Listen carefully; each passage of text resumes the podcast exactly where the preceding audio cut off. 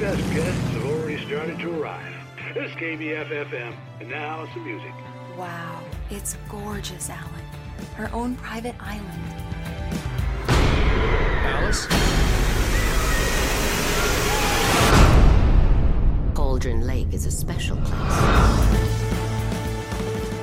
Darkness will consume everything.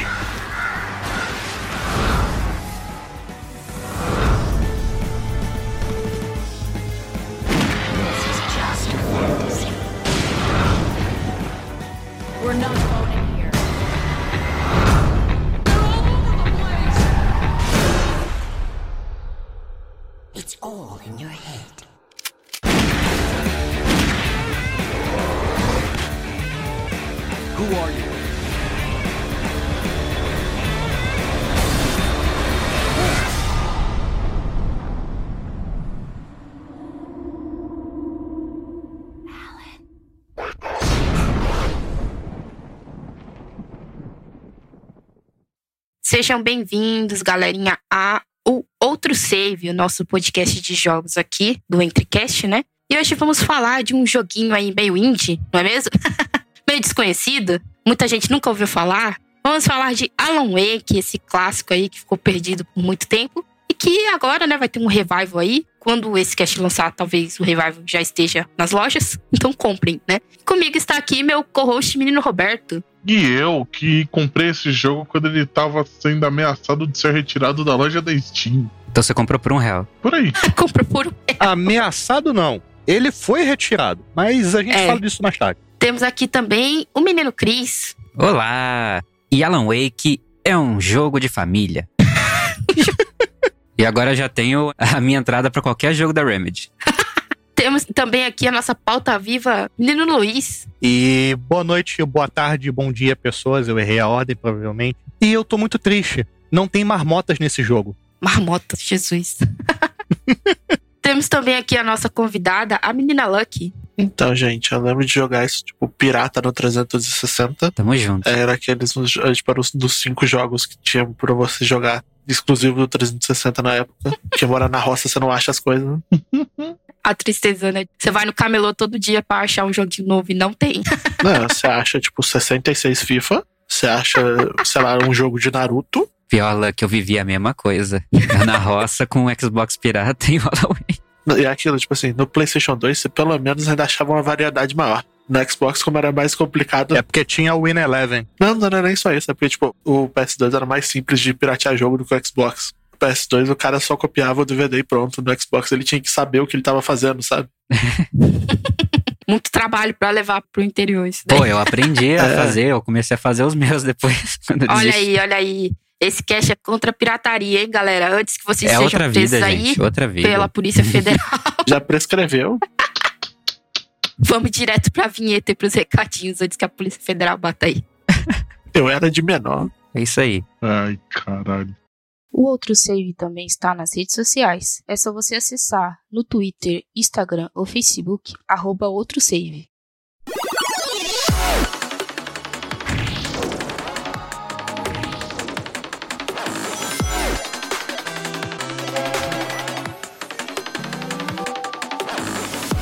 Outro save. Então, antes de falarmos de Alan Wake, né, vamos falar da Remedy, né? A Remedy que foi quem fez o Alan Wake, que é uma empresinha finlandesa. Olha só quem diria. Acho que é uma das poucas que fica em algum país mais diferente, assim, né? Geralmente é Europa ou Estados Unidos ou Japão, né? Mas Finlândia é Europa, né, fia? Europa esquecida por ali. Ah, para, a Finlândia é mó legal. Não, a Finlândia é legal. Ah, Finlândia é mó legal. Tem rock, pilotos de rally de Fórmula 1 e metal, né? Só isso tem essa porra desse país. Você quer mais? E não tem, sei lá, tipo, dois meses de sol e uma coisa assim. Dois meses você tá sendo generoso. Você tá sendo muito generoso.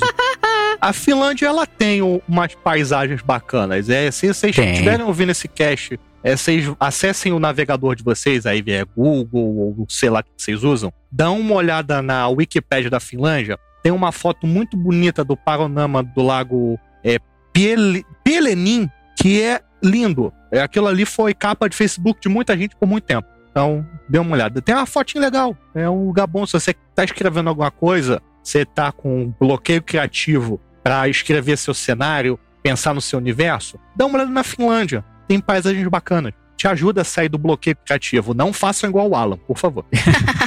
A Finlândia também tem bastante dessas feiras de demos de PC, né? Pô, é mó fácil dar overclock lá, né? Abaixo de zero. No Brasil, isso não vai.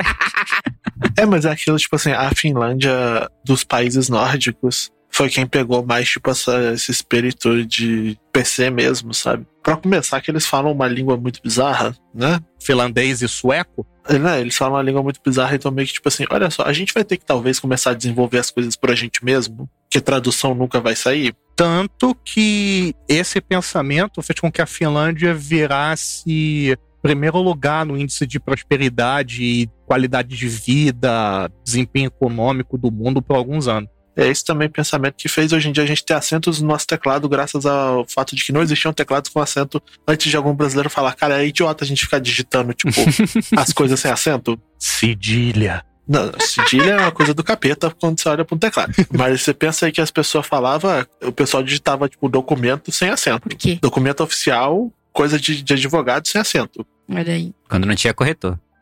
É o que mais tem.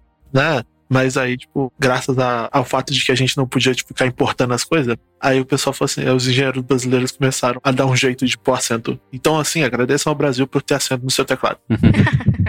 Mas a Finlândia, tipo assim, a Finlândia é um polo tecnológico. A gente esquece que, tipo, que a Nokia veio de lá.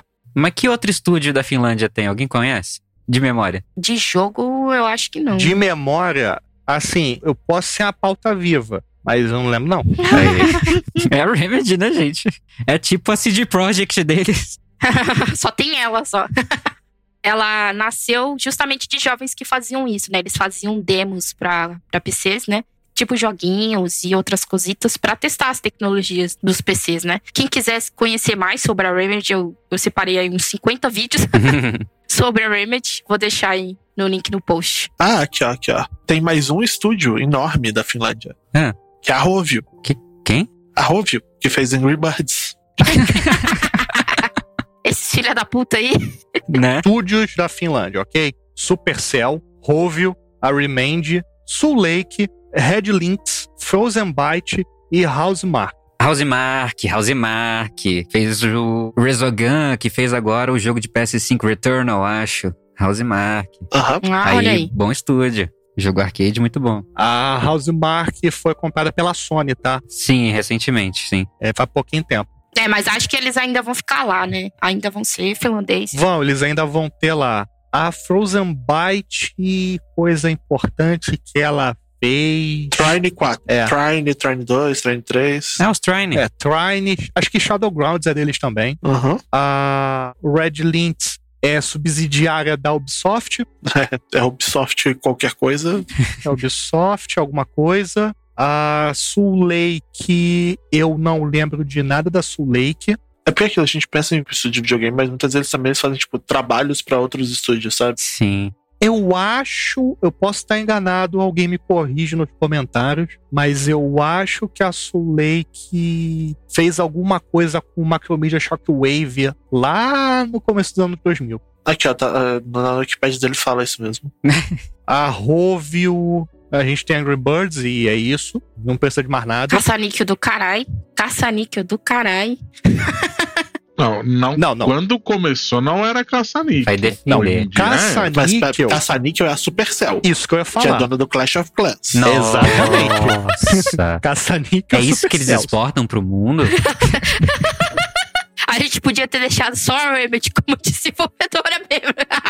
Vamos voltar para Vamos voltar pra Remedy, Remedy, a, então. a empresinha que foi fundada em 94, eu acho. Olha, Exato. Ou ou foi foi, em 95, eu não ou lembro. foi 85, agora eu não sei. Não, não, eu, eu- ou foi em 94 ou foi em 95. Eu realmente Porque a não pauta lembro. fala 55. viu? 95. Foi em Não, 95? é. Eu coloquei um 5 no lugar do 9 ali, mas deixa quieto. Ignora, ignora. É É, a mesma idade que eu. Parabéns, Tens. Obrigado. mas a Remedy, ela começou, ela fez primeiro um, um joguinho de carrinho, que é o... Ro- Ah, eu esqueci o nome do jogo. Road Rash? Não, qual que é? Brolox, eu acho que era o nome. E aí, um dos carinhas que tava desenvolvendo precisava de alguém pra digitar o texto no jogo e chamou um amiguinho dele, alguém que vocês talvez conheçam aí, que é o Sun Lake. que ele falou que era a única pessoa que o cara conhecia que sabia escrever. E era pra escrever umas coisas bobinhas, tipo, ah, a descrição de um carrinho aqui, do freio. Exato. Era o mínimo do mínimo. E aí, depois disso, né, como eles faziam muito teste de tecnologia e tal, eles resolveram fazer um joguinho mesmo. E foram fazer Max Payne, né? E se vocês se lembram, Max Payne usa fotos. Foto como textura. Uhum. É o Max, peguem ele. É. Tanto no, no, personagem quanto no cenário, eles usavam bastante foto para dar essa sensação mais realista, né? E eles foram atrás de fazer aquele sistema de bullet time, né? Sim. Cara, eu adoro Max Payne. Eu amo a dublagem brasileira, a fã dublagem brasileira de Max Payne, do Max Payne 1, era hilária. Mas eu odeio Max Payne porque eles usaram o motor do jogo para fazer a, o maldito bullet time, câmera lenta, isso virou uma praga nos jogos. Mas a culpa é Matrix, né? Coitado. não, não, não, não. Ia acontecer. Matrix tá lá, a gente xinga no outro cast, o Insônia. Aqui a gente xinga o jogo. É, no videogame foi. Max Payne, eu adoro jogar você, mas por que você, você tinha que ter patenteado essa porra e vender, sei lá, pelo preço da Disney? Pra ninguém usar. Mas não pode patentear porque é mecânica. É verdade. Meu filho, se patentearam deck de Magic, lista de deck de Magic pode patentear mecânica. Patentearam lista de deck. Aí você pode só fazer mudar uma coisa e você tem uma nova. Exatamente.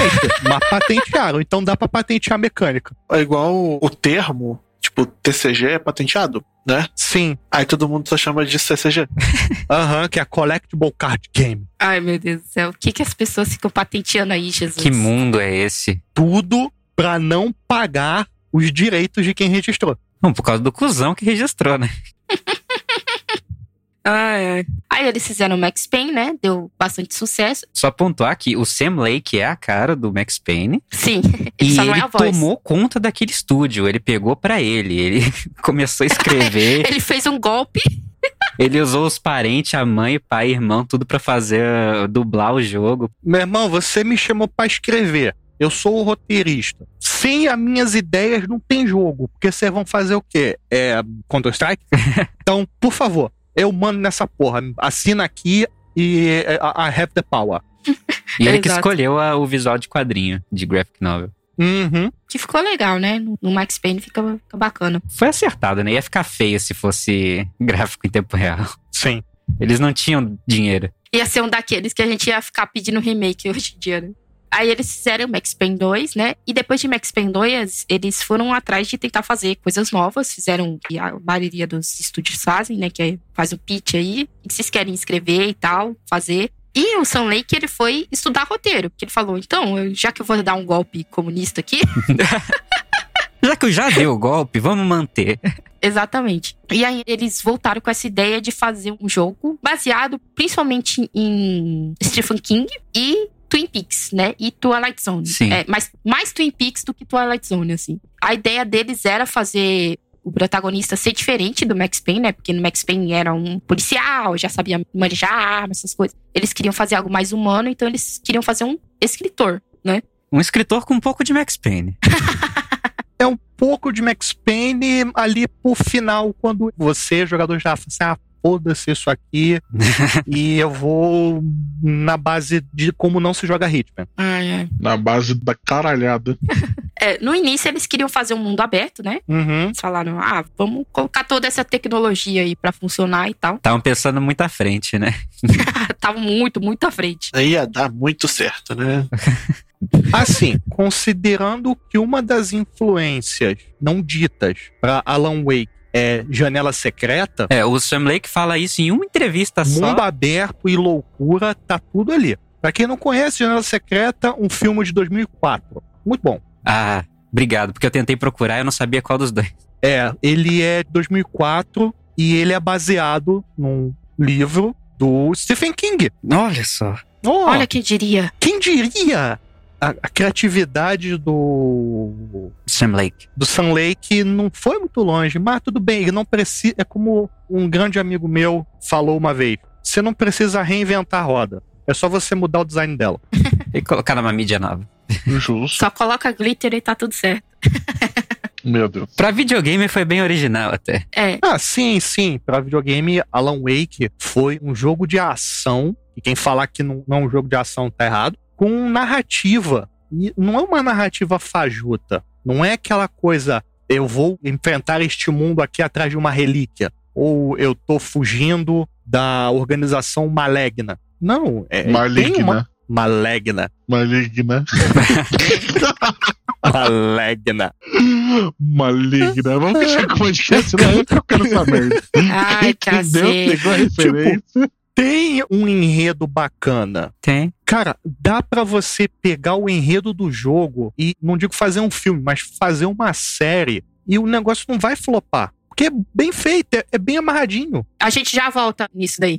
A gente já volta nisso daí. É, a gente volta nisso daí. Mas eu acho interessante mesmo que eu acho que é enquanto o Alan Wake ele vai colocando mais narrativa na ação, né? É meio que a evolução do Max Payne, né? Que Uhum. era mais ação, menos narrativa, né? O Sam Lake foi tomando mais conta e foi. Foi colocando mais roteiro ali. Aham. É que Alan Wake ele começa mais terror. Tipo, você começa com recursos limitados, que você começa com a lanterninha e com a pistola. E você depois, mais pra frente, que nem o, o Luiz falou, você caralho, que mais pra frente você tem. é, Tem até granada. Flashbang, Uhum. você tem a lanternona fodona, você tem vários recursos. Verdade, tem upgrade de lanterna. Acho justo. É meio que na pegada de coisas que ficaram muito famosas nas mídias de jogos, desde Resident Evil 1 e Silent Hill. E você começa com uma quantidade estupidamente limitada de recursos, e conforme você avança no jogo, você fica com uma quantidade só limitada, não é tão estupidamente limitada assim. E dependendo do modo de jogo, você só ignora a quantidade de recursos, porque não acaba. É, tipo, você jogar no Easy e tal. mas, Uhum. Tipo, você joga, por exemplo, Resident Evil. Os antigos, tá, gente? Por favor, não venha me falar, ah, Resident Evil novo, porque não. Resident Evil novo no normal. Você... Não, não, não é nem isso. E um disclaimer aqui, tá? Você que tá ouvindo isso e joga no fácil, no easy, não é vergonha. Você Não gastou tem problema dinheiro, nenhum, Não tem entendeu? problema nenhum. Se vocês têm um amigo igual o Robert que fica, fica Azucrinando. dando bait aí, Reveja as dando bait amizades. aí, manda eles tomar no cu, entendeu? Quem paga o jogo é você, e se joga na, na, Na dificuldade que você quiser. Nessa caralha. Ô, Thaís, só porque você vive jogando no Easy, você não tem vergonha, não? Foda-se. Você comprou o jogo, você quer se divertir com o jogo, você quer ver a história. Então joga na dificuldade que você fica mais confortável. E se pegou de graça também, relaxa. É. É. se você tem, a não ser que, assim, o jogo tenha um final diferente quando você zera em determinada dificuldade, como é alguns Mega Mans da vida, ok. Mas eu vou falar, às vezes nem vale a pena fazer esse final alternativo, velho. Quase nunca. Mó dor de cabeça. Às vezes não é nem final alternativo, às vezes é o final do roteiro do jogo. Às vezes é o jogo inteiro, né? Eles escapam no, no fácil. É. É, às vezes é o jogo inteiro. Tipo, Street of Rage, se você jogasse no Easy, você não zerava o game. Mas assim, no- a questão não é zerar o game. A questão é você se divertir com o jogo. Entretenimento. Se você se diverte com o jogo no Easy, beleza. Se você é um tarado igual o Robert que quer jogar o New Game Plus com quatro sinalzinhos de mais ali, que você começa o jogo no último chefão com a faquinha de pão e um pote de manteiga vazia, beleza. Se você tem tempo pra isso. Vai querer com a coragem. Só porque eu jogo Dark Souls. Zerar sequilhos aí, ele não quer, né? Joga sequilhos, Robert. É. Me, dá, me dê sucrilhos que eu jogo. Eu. Não, não, você que tem que comprar, sentir a dor. Mas voltando aqui pro, pro desenvolvimento de Alan Wake, O Development Hell, né? Que Foi é. uns cinco anos. foi uma bagunça completa, né? Outra ideia que eles tiveram nesse momento aí também foi de fazer é, o jogo como se ele fosse episódico. Mas naquela época ainda não era muito comum, né? Só depois veio. Mas tava começando essa moda que eu queria que acabasse. Nossa. Tava começando, algum estúdio americano Até o Tail já tava o visual novel e aí o bagulho de cagar. A gente não, não nem só conhece. Tipo, não é nem depois a gente vai começando a ter uma forma de, de- de distribuição que permitia isso. Porque antes de você ter jogo digital de acesso fácil, não era nem pensável você fazer jogo, tipo, episódico. Hoje em dia que você tem distribuição digital. De uma forma Sim. fácil e prática, tá pra você pensar. Uhum. Não, mas, mano, esse negócio de jogo episódico, velho, é. Geralmente tipo, é você não é muito bom. deixar o teu, teu consumidor na ansiedade, velho. Ahn, é questionável. E eu não vou defender o uso de DLC, tá? Porque eu sou contra você vender o uso de DL, você usar DLC. Se você tem um jogo pronto e você reparte ele, repica ele pra ganhar o, valor a mais depois, eu, eu sou contra. Como foi feito Eu acho legal em ser um Street fanservice. Fighter vs Tekken. Como qualquer jogo de Não, não, não. Que as DLC vinha dentro do CD original que você pagava só o código de liberação dentro do CD. É, Não. então, é, Eu esse acho assim, tipo DLC. Mas era cosmético. Não, não era cosmética, era personagem. Era personagem também. Era o cavalo do Skyrim, Tudo começou né? com a Bethesda, é, armadura de cavalo. E não era Skyrim. O mal de tudo isso é a Bethesda, entendeu? Essa filha da puta que começou com essa porra aí. DLC merece um cast. DLC merece um cast, mas eu vou adiantar uma informação. O precursor dessa porcaria não foi a Bethesda, tá? Ih, lá vem. Foi o Atari 2600 por conta do serviço da Gameline. Era que você ligava pra lá pra poder conseguir baixar jogo. Via cabo de telefone. Eita. Meu Deus. Igual a Sega Channel fez com o Sega Genesis, tá? Não vem botar a culpa na Bethesda, não. Não vou defender, mas essa culpa não é dela. Essa culpa é lá da época do Atari. Dessa vez não é dela. Olha você defendendo aí. Mas calma, era pra complemento de jogo ou o jogo inteiro? Não, não. Era download de conteúdo, tipo, metade do jogo. Ah, Você ligava na Gameline, pegava o cabinho do telefone, espetava no, no, no videogame e baixava. Cache de DLC, eu tenho papel aqui pra provar que dessa vez a Bethesda não é culpada. Mas não ajudou. Porque antes dela já teve até a Dreamcast. Ainda culpo ela porque a DLC da roupinha do cavalo era escrota demais. Sim. Ainda culpo ela. Mas assim, eu vou falar uma coisa pra vocês. DLC é algo aceitável desde que você terminou o desenvolvimento do game. Ok, beleza. Você Você, é vai cosmético. lá e você vende cosmético no jogo. Você coloca skin nova no jogo. Porra, legal, cara. Uhum. Puta, legal. Sensacional. Assim, cara, não, ó, ó. Se for história, pedaços da história, não tem problema. Não sendo pedaços da história que você já me vendeu, tá ótimo. Não sendo o final da história, tipo Ezra's Wrath. O final verdadeiro, tipo God Hand, entendeu? Castlevania, Lords of Shadows. Verdade. Exato. Não sendo o final verdadeiro da parada, beleza. Não estando dentro do CD que eu já comprei, beleza. Você me dando algo a mais dentro daquele universo, que foi talvez um universo que eu gostei e tal, que nem Control, da própria Remedy. As DLCs são bacanas, entendeu? Uhum. E elas dão uma ligação pro próprio jogo, pro próximo jogo. Você falou de DLC de final, eu lembrei de um que, tipo, é horroroso isso. O Asura's Wrath. É? Sim. Ezra's Wrath. Eu ia citar esse daí. Puta jogo top que a Capcom cagou porque ela colocou o final atrás de DLC. Terrível. Isso também ocorreu com Dead Space 3. Mano, se você quer fazer uma DLC bem feita, pega a, a porra da CD Projekt, por mais que ela tenha cagado em Cyberpunk 2077, ela lançou duas ou três DLCs. São duas ou três DLCs? Uma eu sei que é a Bloodwine, a outra é a. Vocês lembram? Wild Hunt. Teve a Não- Hearts não of. Stone, Não, não. teve a Bloodlines, teve. Não foram só essas duas? É, foram duas que tinham tamanho de jogo. É, a expansão, vamos dizer assim, né?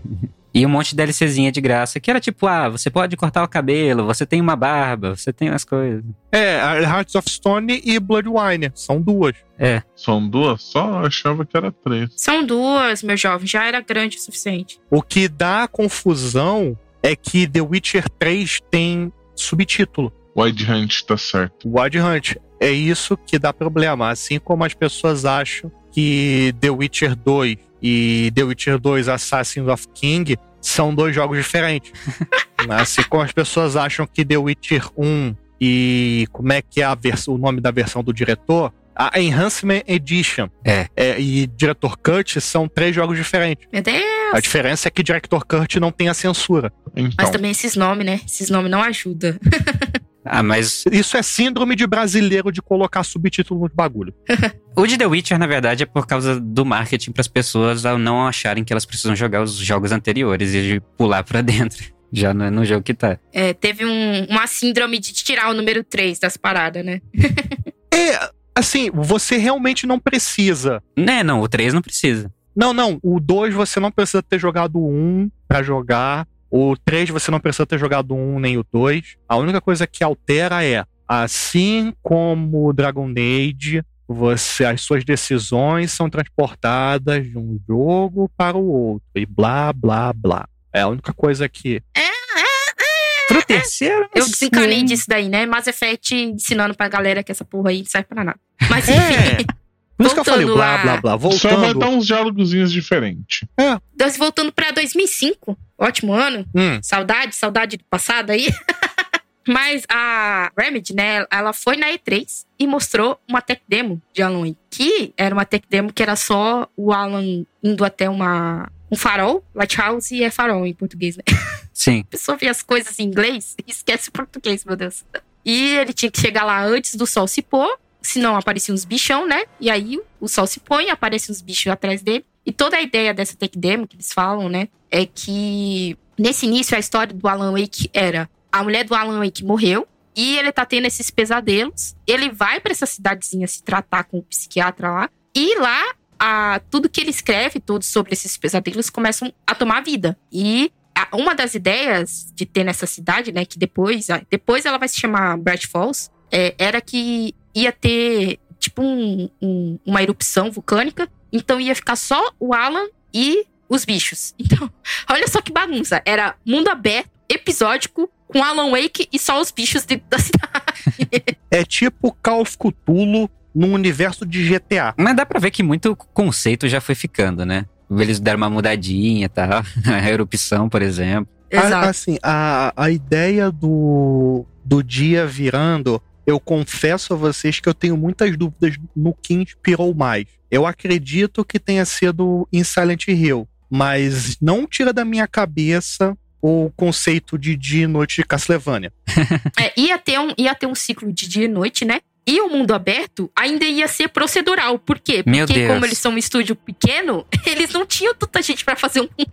É. Então, a- as ideias estavam flutuando por ali, entendeu? Eles fizeram essa tech demo e tudo que eles tinham em 2005 era só essa tech demo. E ó, como o Max Payne, que teve a mulher morta, mesma coisa aí. A esposa, a ideia da esposa morta aí no lugar. É, sempre, sempre essa porra da mulher na Não, geladeira, né? Não, olha, Thaís, eu fiquei vendo as fotos, os vídeos todo, e tipo, até Alan Wake, acho que não existia mulher naquele estúdio. É o clube do Borinha, é tudo gente branca do olho azul é lá na Finlândia, nesse estúdio. Triste. Não- Muito triste, só São cara. revelos podre. Eu Até o momento não as- tivemos podres aí. As né? fotos não Vamos tinha nenhuma mulher, era só o cara do estúdio. Pior que é verdade. Mas aí, é, em 2006, né, eles tiveram o anúncio da parceria com a Microsoft. Porque eles foram pra E3 de 2005 atrás de, um, de uma publisher, né? Alguém que publicasse o jogo pra poder me dê dinheiro que eu faço o jogo que você publica. Olha aí, já e nessa eu fiz Max época, a. Microsoft queria, né, é, exclusivos pra ela, né? Porque era o, o 360 é o segundo console dela, né? Sim.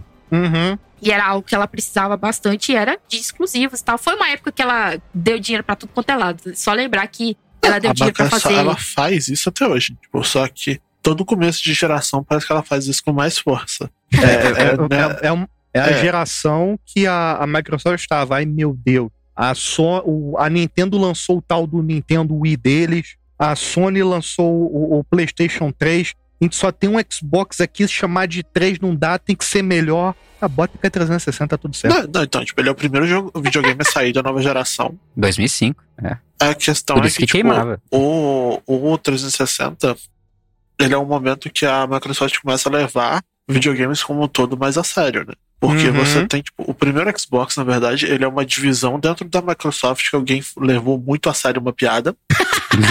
A galera É, tinha muito e dinheiro e é não sabia onde gastar. Totalmente verdade. Não, isso é. Você sabe, sabe por que, que é Xbox, né? Não. O nome. Você sabe por que, que é? Porque é uma caixa que roda DirectX. Ah, sim. Uhum. O primeiro Xbox, o primeiro Xbox, ele é literalmente um PC, Thais. Ele é um Pentium 3 com uma, com uma NVIDIA. E não é tipo. Grande não é, tipo, ah, ele é um PC. Não, não, não, não, não, não. Ele é um PC normal. Ele É. não tem hardware, tipo, feito específico para ele. Tanto que, ou se você for pegar. Era uma se Steam alguém Machine da aqui- Microsoft? Sim. Se É. alguém aqui tiver Você consegue instalar Acesso. Linux nele de boas. Olha só. a procurar o, o registro de patente do Xbox, do primeiro Xbox, e você vai ver que o nome tá DirectX Box. Não é brincadeira. Quer dizer, é piada, mas não é brincadeira. E- eles realmente. É que nem. Foi uma aposta dentro da empresa. Levaram a piada a sério. É, Se, se é, a, a- Nintendo pegasse todos os nomes malucos que ela coloca. Nossa, um, um dia o cast de nomes estranhos sairá. não, Exato. aí, tipo, o primeiro Xbox, ele, ele, ele se pagou. Já é um grande Aí, feito. tipo, aí chegou no, no 360, a Microsoft falou: Ok, agora a gente veio pra brincar de verdade. Então abra a porteira do dinheiro infinito. É, que tanto Eu é que ela pagou um monte de RPG sempre- e tudo, Então, ela né? Que ela um queria monte- muito entrar no mercado japonês. É, que ela não conseguiu até hoje. É. É, e ela simplesmente não vai conseguir. Pois é. Não vai conseguir nunca. Porque o mercado japonês não vai aceitar ela. Mas eu acho que o momento que fez a Microsoft falar, ok, essa bodega dá dinheiro, foi quando ela fez a, o Xbox Live. É, E foi Ah, quando o ela sim. Xbox. Live fez um sucesso absurdo. Não, então, tipo, a live ela fez sucesso com o Halo 2. Uhum. Foi, foi Halo 2 que, que, tipo, é a criação da live e é aquilo. A, a Microsoft, tipo, ela, ela conseguiu alguns mercados muito fortes nessa época. Halo foi no, muito no grande. né? 360. Ela- o- os mercados mais fortes foram. Tipo, ela conseguiu o mercado americano, ela conseguiu o mercado britânico, porque, tipo, a Europa continental é Sony. Sim. Uhum. Mas onde não é Sony na Europa continental é o Windows. Então, tipo, a Microsoft nem tenta. Mas a questão é que, tipo, nessa época a Microsoft precisava de, tipo, mais coisas. Então, meio que assim, ah, se você tivesse um projeto minimamente viável, ela te bancava. Olha aí, olha E aí. foi assim que a Remedy vendeu sua alma. E foi assim que a Remedy vendeu sua alma. E foi assim que saíram coisas tipo The Lost Odyssey, Blue Dragon. Tô pra jogar The Lost Odyssey até hoje. Quero jogar aquele Então, é, eu, eu provavelmente vou jogar. Tipo, eu vou pegar, eu devo pegar um Xbox esse ano, aí eu vou jogar porque ele tem no Game Pass. Olha aí, olha aí. Mas, cara, tipo, o, o começo do 360, tipo, é, é muito maluco. É você pegar que tem um monte tipo, de shoot up que só tem, tipo, no arcade no 360 no Japão. Jesus. Que era a Microsoft tentando fazer isso. Oh, você sabe que, tipo assim, tem um monte de, de visual novel que é exclusiva do 360, né? Aham. Era isso que eu ia Não falar. duvido. a quantidade de, de visual novel que o pessoal que não tinha dinheiro pra fazer nem pra programar direito, nem plataforma no Japão pra poder lançar, chega pra Microsoft, olha só, eu tenho um bagulhinho aqui, se você quer lançar, dá dinheiro aqui, ó, o jogo tá pronto. Só, só bota no CD e vende. Meu Deus, Microsoft. Queria ser rica assim, entendeu? Pra- A, a Microsoft estava precisar. numa época que, por, se o seu projeto fosse idiota, ridículo e feio, mas ele tivesse chance de se pagar e fosse bem feito, ela ia. Então, é só você lembrar que, tipo, a Microsoft tinha coisas tipo Summer of Arcade, que era a É, é. época, que era a época do ano que ela bancava um monte de jogo indie. É, é, eu, eu vou só falar de Peter Rabbit e. É isso. Não, na- nessa época, eu começo do 360, quando começou a, a, a sair os jogos arcade, era tipo assim, é, um terra de ninguém, sabe? Você conseguia publicar quase praticamente qualquer coisa. É, Ah. Era. A Cê- licença era, tipo, baratésima pra você publicar. Você, você, consegui, e você conseguia, tipo, por ser, por ser Microsoft, você conseguia programar no PC direito. Então, tipo assim, o que saiu de indie, que era literalmente qualquer coisa nessa época, É, é só é, e- o E a Remedy lembrar ainda. que o maior exemplo do- de arcade para brasileiros aqui, eu acho que é Metal Slug. E Metal Slug tinha, teve porte pra, de todos os Metal Slugs pro, pela micro, os consoles da Microsoft antes de sair os portes pro, pros PlayStation. Então, é, ela só investiu onde, onde viu que tinha dinheiro. E tudo surgiu de uma piada e a venda da alma da Remedy. Só isso. É, e a Remedy já tendo vindo de dois sucessos, né? Não fez sentido, né? Exato, eles viram como algo certo, né? Mas aí, é, Mas a Remedy de tentou fazer 2006, mundo aberto com iluminação de global. 2006 até mais ou menos uns três anos, né? 2006, 2007, 2008. Eles estavam tentando ainda emplacar esse mundo aberto e tal. Mas o mundo Procedural. aberto né? estava conflitando com a história, porque eles queriam fazer meio que algo meio é, noir, thriller e tal, né? Tinha que ser fo- muito focado Ou seja, de o estúdio King tava e tal. indo contra o Sam Lake. E o Sam Lake falou: opa, não, vamos. É, a própria Microsoft é, tentou ajudar, né? Deu alguns pitacos. E aí o Sam Lake, ele falou assim, teve uma época que eles pararam e olharam e falaram assim, tem muitas mãos aqui, é muita coisa. Então, a gente vai ter que dar um jeito. E aí eles pegaram os líderes de cada pedaço, né? Que é, o um, fazer jogo não é algo que é muito É uma arte, É. não é uma ciência, né? é mostrado por aí, né? Poucos são os casos que você realmente vê é, diário de desenvolvedor e tal, mas são várias áreas, né? Tem a pessoa Sim. que faz modelo dos personagens, tem a pessoa que faz cenário, tem a pessoa que faz iluminação. Então são várias e várias pessoas. E eles eram um estúdio pequeno, então eles tinham que se focar ali, né? Eles pegaram os líderes de cada setor e se reuniram. E o Sunday chamou esse grupo de Sauna Group. Porque só, Só pra- tinha homem. no- Porque, É, não, só não, não pra é só por, reforçar oh, oh, peraí, oh, uma coisa que, que, eu, que eu sei da cultura finlandesa é que eles amam uma sauna, tá? Ah, Isso interessante. não é uma piada. Tipo, o nego realmente faz, tipo, reunião de negócio em sauna. É, Meu isso é. Não, não, não é piada, não. É, é realmente sério. É muito comum ah, empresas grandes, as reuniões mais importantes são feitas em saunas. É tipo na Itália, que as reuniões importantes são feitas em restaurantes chiques. Então, Finlândia, em sauna. Você de, de toalhinha com os negócios Toalhinha, pra fora. toalhinha. É, minha filha. É que aí são É, todos e é iguais por, na é por, é negociação. por essas e outras que a gente viu a bunda do Valtteri Bottas na, na última temporada de Drive to Survive. Tá aí. Meu Deus, não te achei socorro. Ah, mas aí eles se reuniram, né? E começaram a cortar várias coisas. Eles não queriam jogar esses três anos de desenvolvimento fora, né? Então eles tentaram é, encontrar um, um- um equilíbrio ali, né? Então, é, foi algo que eles usaram muito, foi o fato de que eles já tinham craftado boa parte do mundo aberto, né? Mas eles escolheram não ter o ciclo de dia e noite. Então, o ciclo de dia e noite ia seguir é, sendo algo que eles iam definir conforme os capítulos. Então, é um jogo que tem capítulos, mas que ele não é episódico. é até interessante que esse negócio de ser quase como uma série de TV, que, que é dividida ali, ainda ficou. E foi aí que eles conseguiram, né? Em, em- deixa eu ver aqui, tem várias datas. Mas acho que foi uma boa escolha manter a, a ideia de série. Sim. Foi bem é- original pra época. É, é bem original pra época. Ele usa sistema de plot device pra poder. Tem cliffhanger pro próximo capítulo, tem o- os, os créditos com as músicas, mu- muitas músicas boas também. Ah, Previously, um Alan Wake também. Sim, e no próximo Tem episódio. tudo isso. É, o lançamento foi, ó, em 14 de maio de 2010 na Europa, em 18 de maio de 2010 na América, em 22 de maio de 2010 na Eustro- Austrália e Nova Zelândia. Eu descobri que existe uma, uma junção ali de Austrália e Nova Zelândia pra fazer os lançamentos. É, mas é porque é tudo um do lado do outro. E é, mais fácil a da questão- logística. É que É, no é uma questão de parece. logística e também porque é aquilo, tipo. Eles praticamente compartilham o mesmo.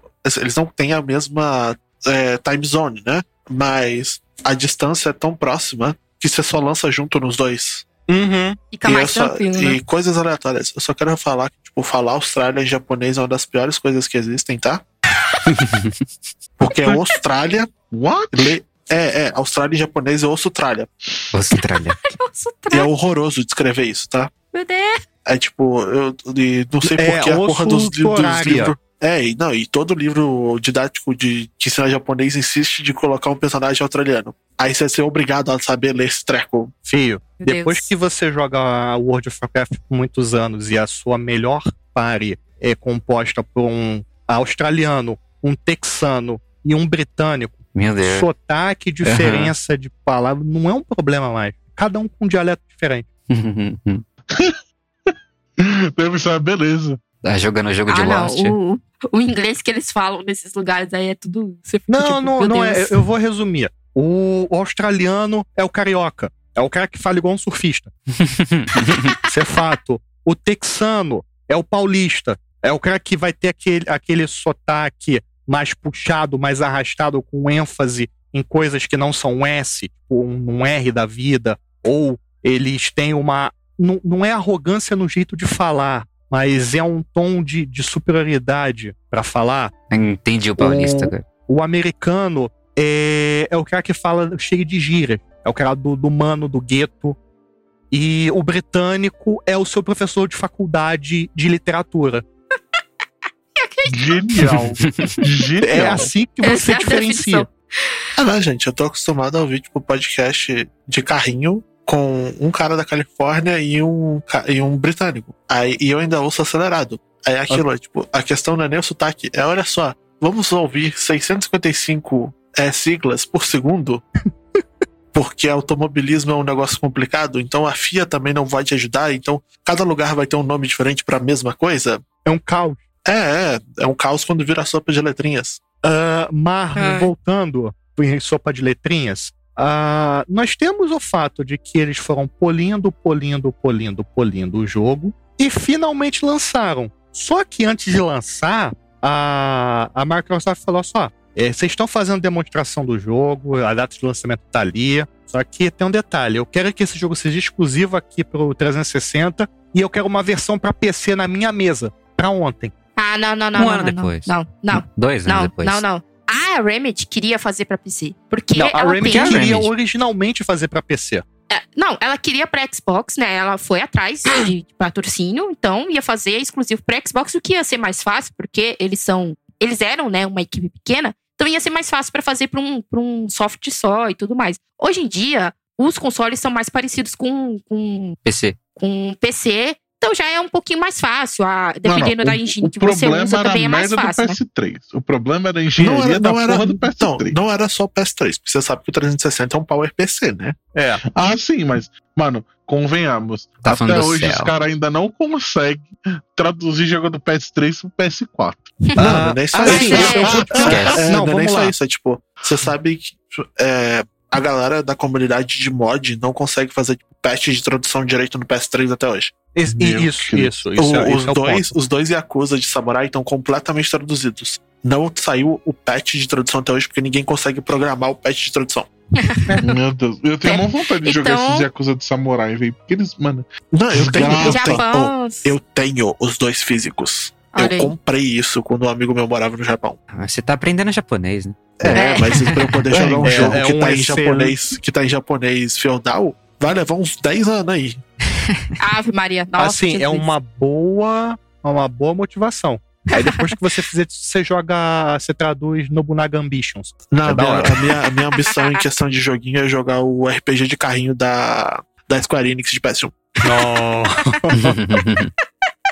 Ah, mas aí a Remedy, ela queria fazer pra PC também, já que era Microsoft, a Microsoft tinha, ou, ou tem ainda uma, a lojinha dela no PC, ela falou, fazemos pros dois, porque nós nascemos como uma empresa de coisa de PC e tal. E a Microsoft chegou pra eles e falou, não, só Xbox. Porque já tinha tido todo o problema no desenvolvimento e tal. E aí eles, como eles tinham que cortar muita coisa do jogo, refazer, quase refazer o jogo quase todo, né? Então eles falaram, beleza, vamos focar só no Xbox, que vai ser mais fácil, né? Mas eles ainda queriam lançar no PC. Então foi só dois anos depois que eles ficaram enchendo o saco da Microsoft e a Microsoft falou: beleza, vai lançar para PC? Vai, mas só vai lançar na nossa loja. Então é só para Microsoft é, Windows. Não, não, não vai sair para MacBook, né? Essas coisas. Então é só pra gente também. E aí ficou exclusivo deles até nisso, entendeu? Foi por isso, foi porque a Microsoft pediu e falou: Ele "Ó, era tão exclusivo que ele demais. Ele dependia do, você ter uma conta Microsoft até no PC. Você podia comprar o jogo Uhum. pela Steam, mas você tinha que Nossa. ativar ele Pela conta Microsoft, sim. Eu Windows Live. desse Windows. Live, essa É. praga. Então, Ah, eu é, lembro Eu achava Dark que tinha Souls isso 1, também. que você ia. Eu, mano, eu não consegui jogar Dark Souls 1 na época que eu comprei. Porque toda vez que você abria a porra do jogo, ia lá, você tem que logar na Xbox Live. Ou Windows Live, sei lá o nome dessa porra na época. É o Windows Live. É o Windows Live tem- mesmo. Tanto Tem que o Max. Payne 3 veio assim, né? Sim. Pra você jogar online no Max Payne 3, você tinha que logar nessa merda. é pra forçar que é um exclusivo mesmo, entendeu? Então é, é- é- foi até triste pra eles não ter lançado pra PC na época. Mas depois eles conseguiram. Depois de um tempo, os direitos de Alan Wake voltaram pra eles também. Então agora tá tudo certo, tá tudo tranquilo. Por isso vai ter um remaster. Acho que é um remaster, não acho que vai ser um remaster. É, é remaster, sim. Porque, com- como os desenvolvedores falaram, existe uma possibilidade de fazer um Alan Wake 2. É, só que essa ideia está sendo trabalhada no limbo criativo. Então, é. Vocês querem spoilers de Control? Quem Então. aí já jogou Control? Então, né? Só falta Não. jogar o tipo DLC. É, Oh. vamos deixar Então- então o deixa coisa de quieto. control pra, pra o cast control. É, deixa pra lá, É. deixa quieto. Entendeu? Que senão. A gente Eu só fala de evento de de mundo alterado quando chegar a hora. É, quando, quando vocês jogarem, a gente volta aqui e fala disso. Todas a as gente fala sobre DLCs, hein? control. Mas vamos lá pra, é, pra historinha. Que tem não, uma não, historinha, só uma obviamente. coisa. Eu só quero pontuar. lançou pra 360, eles não conseguiram otimizar, o jogo era em 540p, não era HD, nunca foi no 360, não aguentava. era um blur do caramba aquele jogo. E foi isso. Tanto que Ah, o Flame dia- War, na É. época, caíram em cima do Xbox. Eu joguei, eu joguei esse treco na TV de tubo. Eu também, mas depois eu joguei Não, na não. TV maior da HD também. Não, eu, Ah, joguei, eu- eu joguei em HD quando eu joguei no PC. Não, eu joguei só no PC, eu não, não joguei no, no E360 e meu primo não tinha.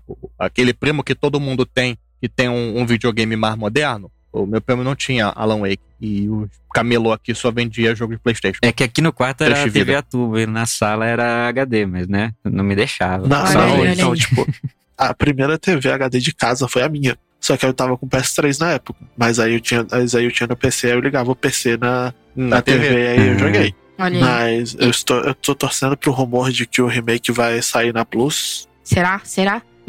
Mas, Hum, não mas, sei. eh, me digam aí, da primeira vez que vocês jogaram, vocês já acharam o rostinho de todo mundo meio feio? Eu achava, era diferente. Era diferente. Eu achava o visual bonito, mas eu achava tudo esquisito. Era, eu ach, era esquisito, mas legal, eu não sei dizer. Era esquisito Twin Peaks, sei lá. Como eu joguei É, no ele era PC, eu esquisito achei mesmo. ok, mano. Assim, eu joguei Max Payne. Eu, eu vou contar a história pra vocês. A, a parte da, da minha adolescência se resumia a, a voltar da escola e dos milhares de cursos que eu fazia, chegar em casa, jogar Max Payne. Porque é o que tinha de mais moderno na época. É o que meu computador rodava. Eu acho que a expressão facial esquisita ah, dava, ajudava o clima da cidade. cara, eu, eu, tava acostumado. Eu, eu sou uma pessoa que. Gente, eu, eu sou fã de Pokémon. E achava A as roupas última bem coisa feitas. que vocês vão me ver falando é reclamar de gráfico. Pois é. Eu não Sword tenho moral pra a reclamar não- de gráfico. Não pode te defender, meu jovem. Não tem Não pode te como. defender. Se, se eu conseguir diferenciar um personagem do outro, eu tô no lucro. É, mas mas hoje em dia a gente olha as expressões faciais e são meio. Meu Deus. Socorro. É meio Chernobyl, Eu- né? É, eu espero que isso eles melhorem. O problema no, no remaster aí. real do lançamento dele foi ele ter lançado em 2010 e não em 2008, no início de 2009. Ele lançou depois de Uncharted 2. Ele lançou junto com Red Dead, não foi isso? Eu me esqueci se foi isso mesmo ou não. Calma aí. Que se foi, só ajuda, hein? O primeiro Red Dead Redemption, quando foi ele lançado? Foi 2010 também, mas não lembro quando. Olha aí. Só ajuda. Vamos lá. Ó, coisas, coisas que saíram em 2010. Vamos lá. Mass Effect Mass 2. Effect 2, Aí. Red Dead Redemption, Foi no Mario mesmo Galaxy dia. 2, Foi no mesmo dia. mesmo dia do Red God Dead. of War 3, é, Limbo, Ah, Sonic não. Colors. Tem que ter sido sacanagem Ah. da Rockstar, não pode ser. Ela falou: ah, vocês não estão fazendo mais com a gente, o Max Payne, né? O que mais que saiu de, de pesado em 2010? É Battlefield Bad Company, acho que foi o 2 que saiu. O Call of Duty Black Ops também já saiu. Ah, eu acho. Eu acho que Metroid Elder M também saiu. E eu- o que eu tenho certeza é que foi o Splinter Cell Convict. Isso eu tenho certeza. O Adareme Ah, que tinha uma bug que você tinha que mandar o jogo de volta pra Nintendo pra poder resolver, porque não tem patch ali. eu lembro disso. Ah, lembrei. Bioshock 2 e, é claro, um dos jogos mais incríveis de todos os tempos, Super Meat Boy. Olha aí, olha aí. Mas no, o Red Dead Redemption foi no mesmo dia, cara, 18 de maio. Não, isso destruiu. Nossa, não tem como. Não teve chance, Não coitado. teve. Nunca coitado. teve. Depois disso, nunca Mas teve. assim, mesmo com o- os lança, o lançamento zoado, é, estranhamente, Alan Wake recebeu notas muito boas. Assim, para um sim. exclusivo tão esperado, não foi tanto. Ele ficou na média um Ah, 84, que a gente sabe como é nota de jogo, né? Assim, a partir do momento, eu, eu não, não, ac- não acredito mais em nota Ah, não, de, é. de jogo, nem nota de filme. Porque a- pessoa assiste um. todo filme medieval tem que ser comparado a Senhor dos Anéis, o bagulho tá meio estranho. Só que o lance é, eu tava na época nos fóruns e eu vivia naquele fórum wall, né? E aí foi só o É. pessoal em cima e flameando, flame war quando chegou. Ah, 540p, olha essas notas, o quê? Não chega a 90, É, porque o que puxou pra baixo fo- foi a nota da One Up, que é desde 2003 eles puxam. os, jo- os jogos bem pra baixo. São sonistas? E eu acho que o Metacritic dele também não foi dos melhores. Mas de resto. É, mas principalmente, eu me lembro que eu vi essa parte das, das, das notas. Principalmente é porque a galera queria mais algo de ação. Uhum. É, é, é o Max Payne, né? E foi depois de Uncharted 2 que ele elevou muito a barra pra muita coisa. E foi uma É- comparação. É, é aquela famosa coisa. Olha, é daquela empresa. Eu quero algo igual aquele jogo que eu gostei, com um nome diferente. Uhum. Cara, vira contra a ca- caixa do jogo e lê sobre o que que o jogo é. Ajuda. Ninguém lê, cara. Não, eu não lê. Entender uma coisa que Você acha que eu vou ler alguma coisa que eu vou comprar pro meu filho? Eu só Voltei. pego ali, ó, 18 anos, toma. Mas vamos lá, vamos pra historinha de Alan Wake, né? Bora. Alan, Ah, Alan. vocês querem, vocês querem fazer. Eu Sim. fiz aqui na pauta, seguindo, segui- a ordem cronológica das coisas. No joguinho não é assim que acontece, tá? Tem, é, é meio É uma série, né? É, é, isso A gente aqui é não pra, pode saber pra tudo. pessoa entender e, e sem precisar abrir a Wikipédia. Ou, sei lá, procurar um vídeo no YouTube sobre história de Alan Wake explicada. Exatamente. Então esse é Então, o podcast, ou a sessão História de Alan Wake explicada. Vamos, Vai ter vinhetinha Ô, de Cris, Hora da História. Isso, por favor, Cris. Dessa hora você coloca uma vinhetinha assim. Pega aquela É. vinheta do Senta que lá vem história do Ratimbum. Nossa. Nossa. Olha aí. Um minuto de silêncio pelo Dr. Victor. Mas, o a- ator a- a- que fazia o do- Dr. Victor morreu, faleceu. Antes Infância de- que fala. é, da, da gente fazer um minuto de silêncio, Já foi na bola. É, já foi, ótimo, obrigado. Que é tudo a- a- ao vivo. É, e de falar a história do jogo, do, do jogo, ah, importante só pontuar algumas referências de inspiração e alusão do filme. do- dos filmes, livros e Séries. séries que foram pro jogo. Eu só quero pontuar o Iluminado, Total. É, Porque- explícito.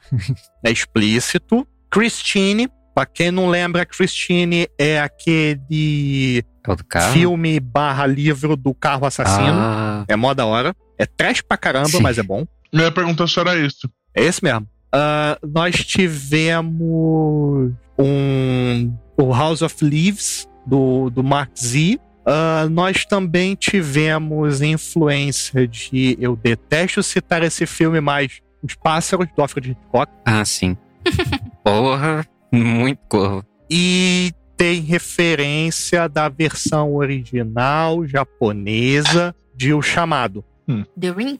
Ah, é The Ring é The Ring. chama lá, né? Aham. Tá lá, tem, tem serviu de inspiração. Isso aí são as coisas que são declaradas abertamente É, o que Twin Peaks, ele é bem, bem declarado também, porque tem uma Sim, personagem sim. lá que ela é quase, Sim. quase copia e cola de uma de Twin também. Uhum. Teve The Twilight Zone também, Ah, sim. Que foi citado. É, o Sam Lake perseguiu o Neil Gaiman e o Brit Easton Também. pra entender como se escreve. É, assim, muita coisa de Control tem coisa de New Gamer também, se pensar assim. Dizem que até ele mandou uma cópia autografada dizendo obrigado para todas as pessoas que ajudaram ele e serviram de inspiração. O King é o único que confirmou que recebeu e perguntou o que que ele ia fazer com isso, já que ele não tem um Xbox. É Ai, verdade. meu Deus. É tipo É Obama da- recebendo da o- Polônia. o The Witcher 3, né, do, da CD Projekt. É, a galera da Polônia dando um Witcher 3 pro, pro Obama. Tipo, oi? tipo, Ai, ai. Pex Obama. Ai, va- vamos lá.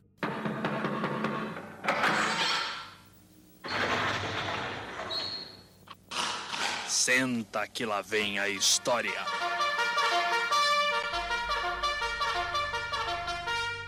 É, o, o jogo, a história, principalmente de Bright Falls, começa mais com o Thomas Zane, né? Que ele foi visitar Bright Falls e tal, com a esposa dele, Bárbara, pra é, escrever, que ele era um, um escritor de poemas, e ele se pela cidadezinha e, e resolveu ficar lá, né? Calma, calma. Então ele. Ele estava com um bloqueio criativo. Não. Por isso que ele foi pra cidade. Estamos falando de Thomas Zane, Ah, não. Thomas Zane. Ah, tá. O do escafandre. Eu falei que eu ia seguir a ordem cronológica, não a ordem do jogo, meu jovem. Ah, tá. Se a gente Ah, vai, a gente tá, tem tá, que tá, falar tá. de, de Bright Falls em algum momento? Da, da, da minissérie, websérie que teve antes ou não?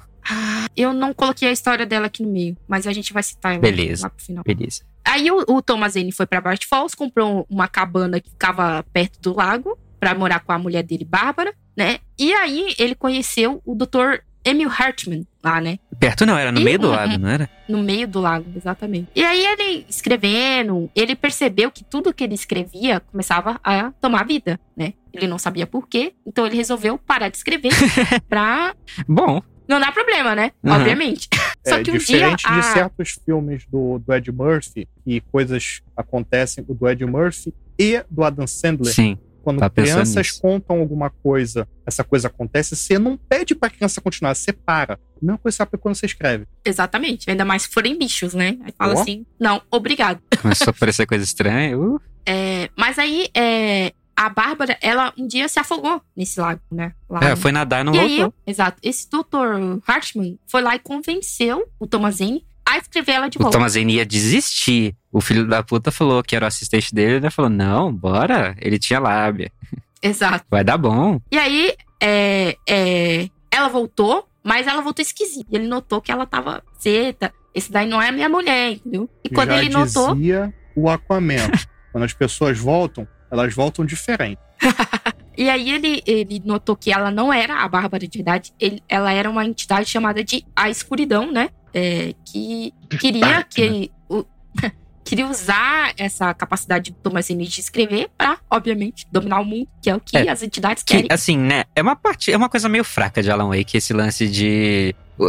A luz contra a escuridão. É legal visualmente, mas é pra roteiro é meio. Ah, ok, bem e mal de sempre, muito super maniqueísta.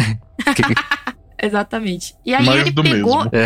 E. Meu filho, vende. Você não, não quer saber se é mais do mesmo. Tá vendendo. Faz. Não, eu não tô falando É. que é ruim, cara. Eu É só que tô falando nem, que é bem que nem porra. contos de fada. Contos de fada. É. E de vez em quando todo mundo faz um filme quase igual. Tipo, ah, vamos invadir a Casa Branca. Ah, vamos... Uhum. Vende, então a galera faz em dobro, sabe? Nossa, pôr na time é você? Ah, a dor no coração aí da pessoa. Mas aí ele pegou e descobriu que a, a Bárbara não era a Bárbara, né? Era a escuridão. E resolveu se afundar com ela no lago. Ele, ele é, colocou uma roupa de mergulhador. ele sempre, se ele sempre com ela. mergulhava lá, tem esse lance também. Ele era o hábito dele. Eles até colocaram o nome dele, do lugar dele, porque ele ficava sempre mergulhando lá. Olha aí. É, aí ele foi extremo, né? Ele afundou a cabana e fez uma. e escreveu uma erupção vulcânica pra cabana, ter, tipo, nunca ter existido ali. Sim. E aí ele escreveu num, num diário dele, que ele sabia que ele não ia vencer a escuridão, ele escreveu num diário dele que depois de algum tempo ia vir uma outra pessoa que iria acabar com a escuridão, né? Que iria vencer ela de verdade. Agora é spoiler do final já. Exato. Não é, É. spoiler. Tá escrito no começo. Não é spoiler. o jogo tem mais de 10 anos também não é spoiler. Mas até o remaster. Olha aí, olha aí. o que é, ele escolheu o Alan Wake pra ser essa pessoa, né? O Alan, Assim, fica estranho, Alan, né? Alan. Ele escolheu Sim. o Alan, ele criou o Alan, o Alan criou ele. Ele é o tem pai umas do coisas. Alan, é, é o pai do Alan. as teorias. É, e que vai pra control até depois. É, é, é. queremos dar não spoiler vêm de me soltar spoiler de controle que eu vou bater nos dois. A gente não sabe bem quem é o Thomasin. Exato. O Alan, né, ele tinha muito medo de escuro quando ele era criança. Então a mãe dele deu um tipo um interruptor, um botãozinho pra ele e chamou de clicker. E falou que toda vez que ele apertasse o botão, é, os bichos iam sumir, né? Os bichos que estavam na escuridão. E com isso ele superou esse medo. Mas isso É, também ele- foi escrito pelo Thomas Zane. foi ele que criou o clicker aí e tudo, essa narrativa do, do Alan Wake. Como um bom escritor, né? Ele tinha que, que criar um- uma paradinha pro, pro personagem. Aí ele, o Alan, ele tornou-se escritor, casou com a Alice. Ele escreveu pra uma, pra uma série de TV chamada Night Springs. Ele escreveu só um episódio ou outro, ele não fazia isso recorrente, aparentemente. Mas ele escreveu sim, É. tem coisa dele. E o legal é Que que, Night- se eu não me engano, a gente tem essa série Night Springs durante a, o, o game passando na televisão. Sim, são Sim. oito ou nove episódios, tem tudo no YouTube pra ver, tem... É, é interessante, tem conceitos interessantes, mas é trash, é atuação trecheira total. E é total Twilight É Zone. Twilight Zone. Descarado. Twilight Zone preto e branco, Aham. total. Aí ele criou uma série de livros do Alex Case, que é literalmente o Max É. Payne. Porque, né, a- os direitos ficou com a Rockstar, eles não tinham mais, não podia mais usar o nome Max Payne, é Alex Case. Exato. Foram É, seis é- é o livros aí. primo. É o primo. Justo, justo. E aí, depois de, de alguns escândalos, né? Ele que ele teve, paparazzi. ele começou. é, ele começou a querer se desvencilhar do Alex Case. Ele matou mas- o Alex Case no sexto livro. E aí ele foi pra Olha fazer aí. uma coisa mais dark. E E aí é claro que aí ele ficou com esse bloqueio de três anos, porra. Você nunca escreveu uma coisa diferente. É essa parada do bloqueio criativo que todo ator, autor tem, né? O Janela inferno. secreta.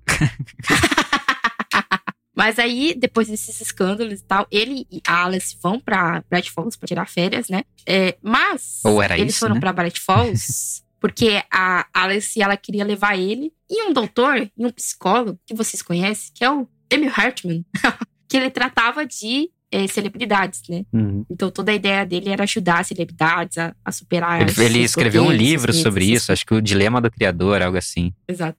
E aí o, o Alan, quando ele descobre isso, né, ele fica putaço. Putaço, putaço, putaço. Totalmente Eles tinham acabado de compreensível. chegar lá, né? Eu, eu fiquei do Com lado dele. razão, antes, deles, antes deles chegarem na cabana, eles passam num restaurantezinho, né, dessas cidadezinhas, bem Twin Peaks mesmo, pra pegar a chave, o lugar onde é. E aí ele, ele pega isso com uma senhora esquisita, tá no escuro. Se eu for falar com alguém e a pessoa tá no escuro, eu já saio correndo. Não, detalhe. Tipo, ele tenta acender a luz e a luz não acende. E ele, tipo, ah, foda-se, nada demais. É, Meu Deus, né? É, é, Queimou. Isso aí é referência a Nosferatu. Não, o pior é depois, se você volta naquele corredor onde ela tava, ela já desapareceu. E o Alan falou: Eu não vi ela saindo. e ele fica de boa e vai embora. Ela fica com E as tem uma, que ela tem uma senhorinha Mas, Isso, cara, tem uma senhorinha lá do lado que tá segurando uma, uma luz assim, ela fala: não vá no escuro, você pode se machucar Sim. e tal. Sim. assim, se, se o Alan, nesse momento, vira as coisas e vai embora, não tem jogo. Não, claro, claro. É, é- é literalmente a força do roteiro supera a burrice do personagem. Hum. É tipo os personagens que vão pra Silent Hill. Olha, olha, Darkness dá um jeito, ó. Ia ia dar um jeito. Iam, que, iam É- quebrar é, tipo aquele túnel você pra cidade. correr do Jason. Não, é tipo você correr do Jason indo pro lugar que não tem saída. Uhum. Nunca duvide da burrice humana, meu jovem. A burrice humana é isso aí. Nessa cafeteria ela também encontrou uma fã, né? Uma super fã dele. que tem até o Que é a cartaz dele. E de repente ela fofocou pra cidade toda e a cidade toda sabe que o Alan Wake tá lá. Ele só queria paz e sossego. Uhum. E aí eles vão pra essa cabana, né, e tal. E aí quando chega lá é que a Alice monta num quartinho, coloca um- uma máquina de escrever. Quem é que escreve com máquina de escrever É, dá um tom vintage, né? Tudo. Pô, é, é- é uma sensação mó da hora. Eu recomendo todo mundo escrever pelo menos uma página na máquina de escrever. É muito da hora. Um Gostosinho, barulhinho do. tic, tic, tic, tic, tic, tic. Pô, E fala, É né, pra ele, pra ele que eles iam se consultar com esse doutor e tal. Ele fica putaço e sai da cabana. Porque ela nunca falou aí- com ele sobre isso. Pô. Putaço Exato. com razão. Exato. E aí ele sai, tem um detalhe, ele saiu durante a noite, entendeu? Então a escuridão foi lá e é o meu A momento. luz se E apaga. apaga Tan, tan. As luzes da, da cabana. é a Só que especial a, do Akuma. a Alice tem medo de escuro. Ela né? tem E fobia, aí é eles, assim. Exato. E o Alan escuta ela gritando, volta lá. E aí ele vê ela caindo no lago e ele Vai. automaticamente pula. pula e vai, entendeu? É, ele acorda um tempo depois, uma semana depois, em um, em um acidente de carro. Exato. O carro dele tá capotado e ele fala: O que que aconteceu? O que que eu estou fazendo Não, aqui? e é tipo cair de um penhasco com o meu carro quase aqui, sabe? Um acidente desse, tá no, no final da estrada. O carro cai depois.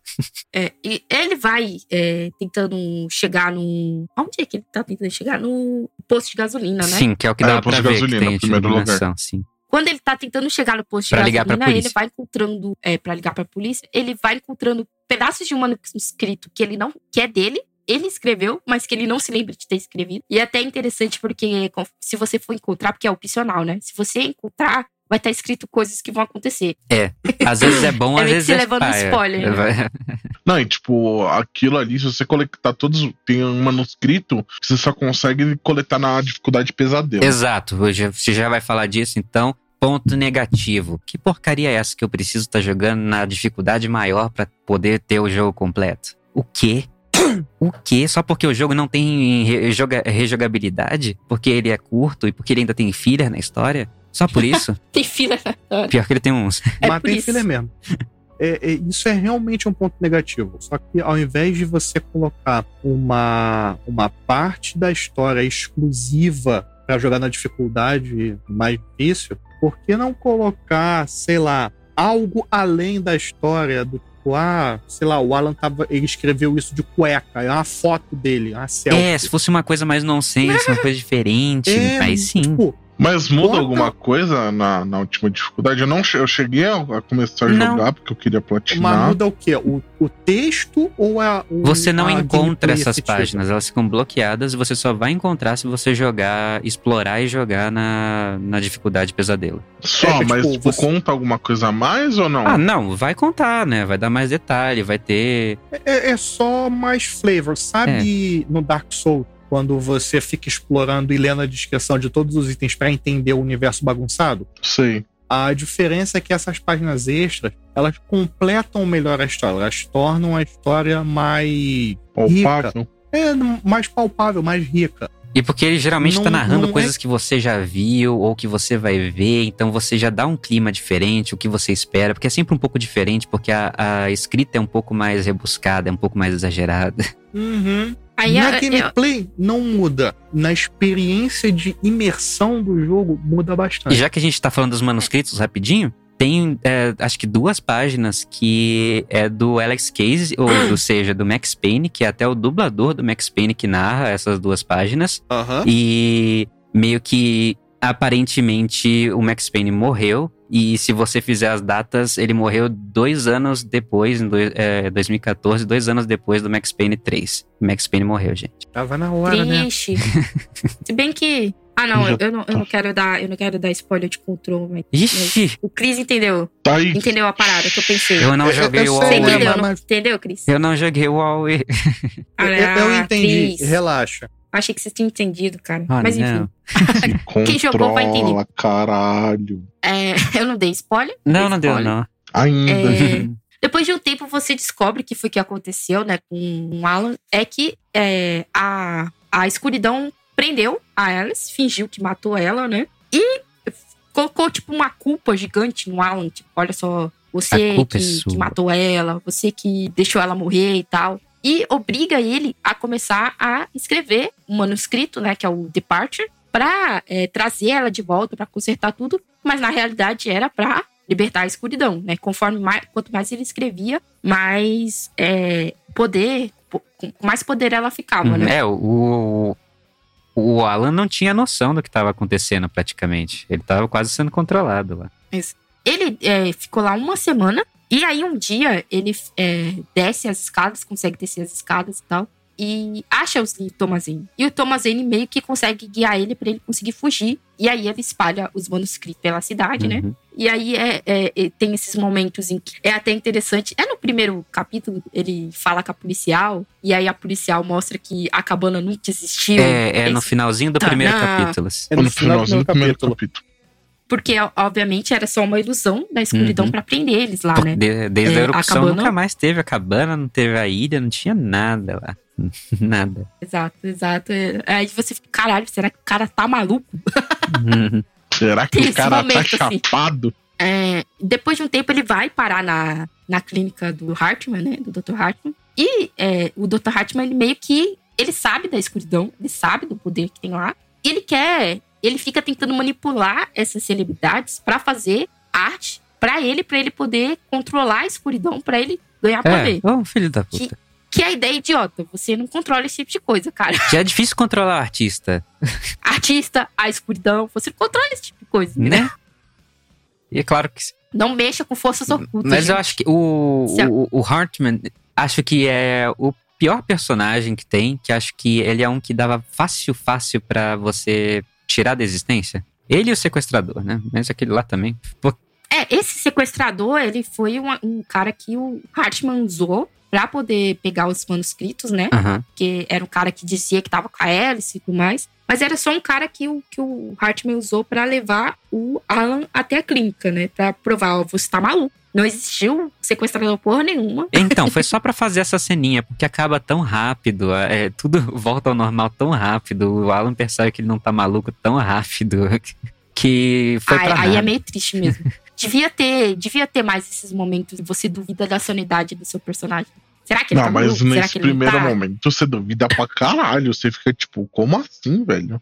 Você, como jogador, você fala, não, mano, é alucinação, não é? Você fica, você fica encucado. Sure. Feio, depois que a casa sumiu, você tá nem aí se é alucinação, você acha que o cara.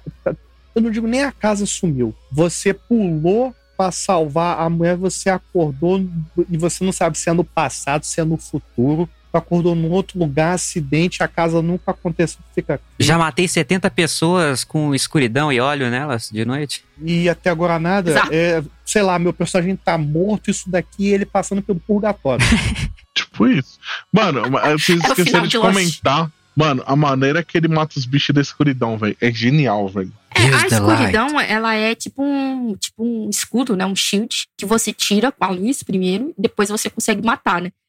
E é até triste porque é, no tutorial, o tutorial é tipo um pesadelo que o Alan tem, né? A voz do Thomas Zane É, vai te o falando. e Thomas. Zane entra no, no sonho, no pesadelo dele pra fazer o tutorial. É, é interessante, é uma ideia interessante. Exato. E aí o Thomas Zane fala: não tem mais como salvar a pessoa. Se ela foi tocada pela escuridão, foda-se, É. vai lá e mata. Vai lá e. Mete bala. Ou seja, o Alan Wake matou umas 300 pessoas daquela pequena cidade. Só que se você vê, quando você mata, tipo, a pessoa some. Literalmente Ah, some. né? Mas não sei, né? Não sei. Aí eh, pode ser porque era a época, a Não, limitação do console, que- não ia deixar os modelos poligonal tudo lá pra sempre. É isso que eu falo. Você queria que ficasse a, a pilha de cadáver no, no chão pra sempre? Adoraria. Foi Ia fazer mais sentido né? com a galera, a galera do FBI indo atrás dele, né? Porque tem um xerife que fica malucão atrás dele e tal. Sim. E aí, esse, esse. Você percebe que ele tá meio maluco, meio. Ia fazer bastante Meio- sentido ao momento que eles pegam o helicóptero e vai atrás dele atirando. Exato. Se tivesse os corpos, ia fazer tipo, caralho, esse cara saiu matando todo mundo, é um psicopata, vamos pegar Então, ele. Ia fazer mais e sentido. se ele realmente. A gente sabe que ele saiu matando todo mundo. Mas e se, devido às alucinações da escuridão, ele não via os corpos? A gente tá Ai. jogando do ponto de vista dele. Ah, é o ponto de vista do Alan. Talvez, talvez tenha os corpos mesmo. E aí a galera falou, tipo, caralho, esse É, maluco. o maluco tá doido. Ele tá matando todo mundo. Só que ele tá prevendo o Bloodborne. Aí eles levam ele pra, pra clínica do, do Amil, né? E lá ele encontra a bandinha maravilhosa, ou de Gods Odin. of Asgard, que é, ó, 10 barra 10. Tem um dos melhores momentos mais pra frente com a, com a música que é- deles, Os né? Que é a banda Poets of the Fall fake, né? Ou fictícia de sim, lá. sim. É, é foda. E a, a banda fala que eles têm, ele tem que ir pro, pra fazenda que eles tinham comprado e tinham deixado uma pista lá, né? Aí eles vão e tem esse momento maravilhoso que toca música e tem explosões, luz. É tipo uma parte de control. Vocês jogaram o jogo O base, né? cinzeiro. Só fala isso. Eu O labirinto do cinzeiro. Control. Não venha da Quem jogou o labirinto Ah, do cinzeiro cara. sabe. Só que o labirinto quem- é, quem tipo jogou sabe. 10 vezes mais, porque, porra, é a melhor parte do jogo mesmo. Sim, sim, sim.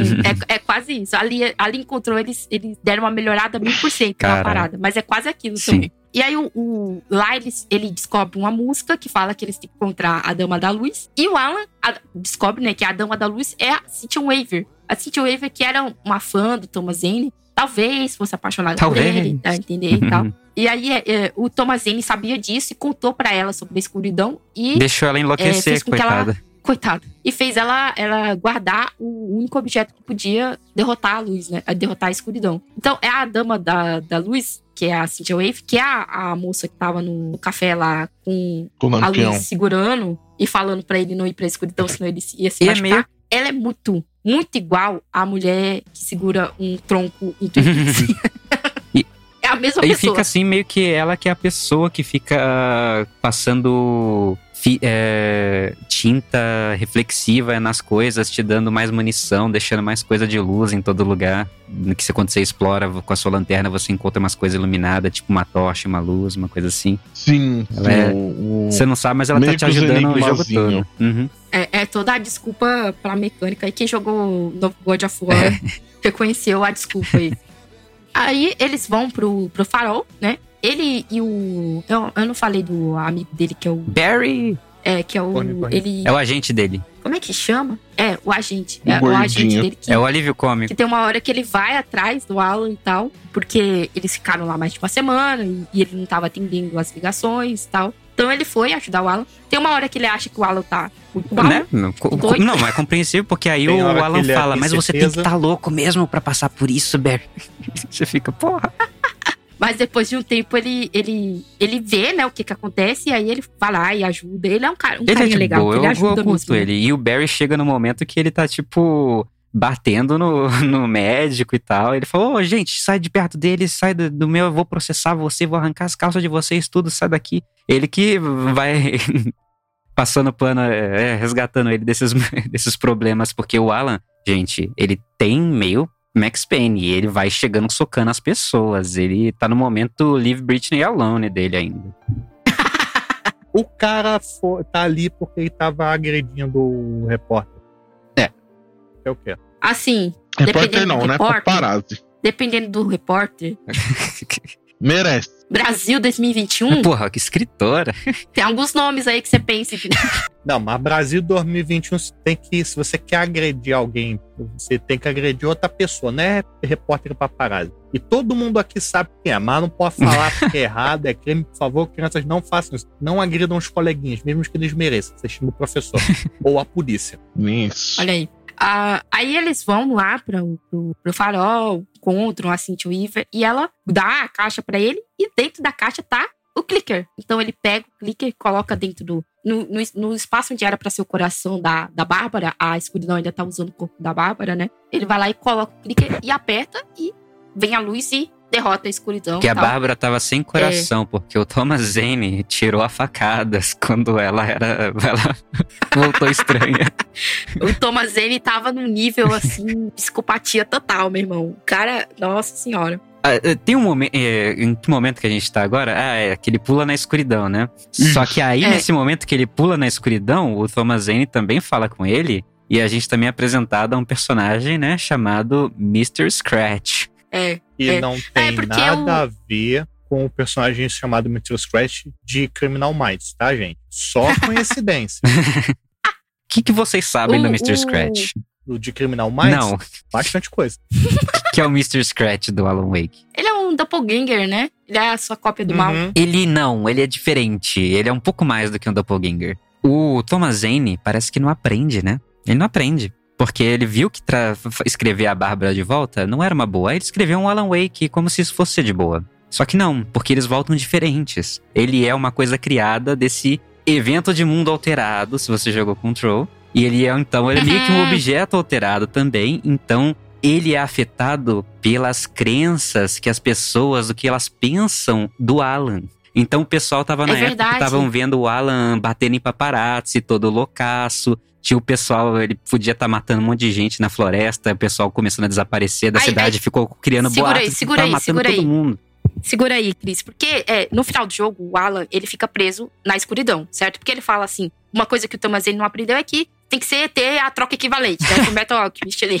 Então, ele queria trazer a Bárbara de volta, mas ele não queria pagar o preço. Então, o, o Alan, ele é, fica na escuridão e tira a Alice de lá, né? E aí a, a Rose, que é que era a xerife, não, que é a, a Rose é da cafeteria. que se via É. isso, vira a nova dama da luz, né? E o cara, o agente do FBI, que é o Robert Nightingale, ele meio que vira o novo receptáculo da escuridão, fica subentendido ali, né? Como o Alan desapareceu e a galera só tava lembrando do Alan nessa fase ruim que o Chris falou, quando o Mr. Scratch aparece, que é nas DLCs, né? é, ele. é, a galera acha que ele é um assassino Um serial. fudido.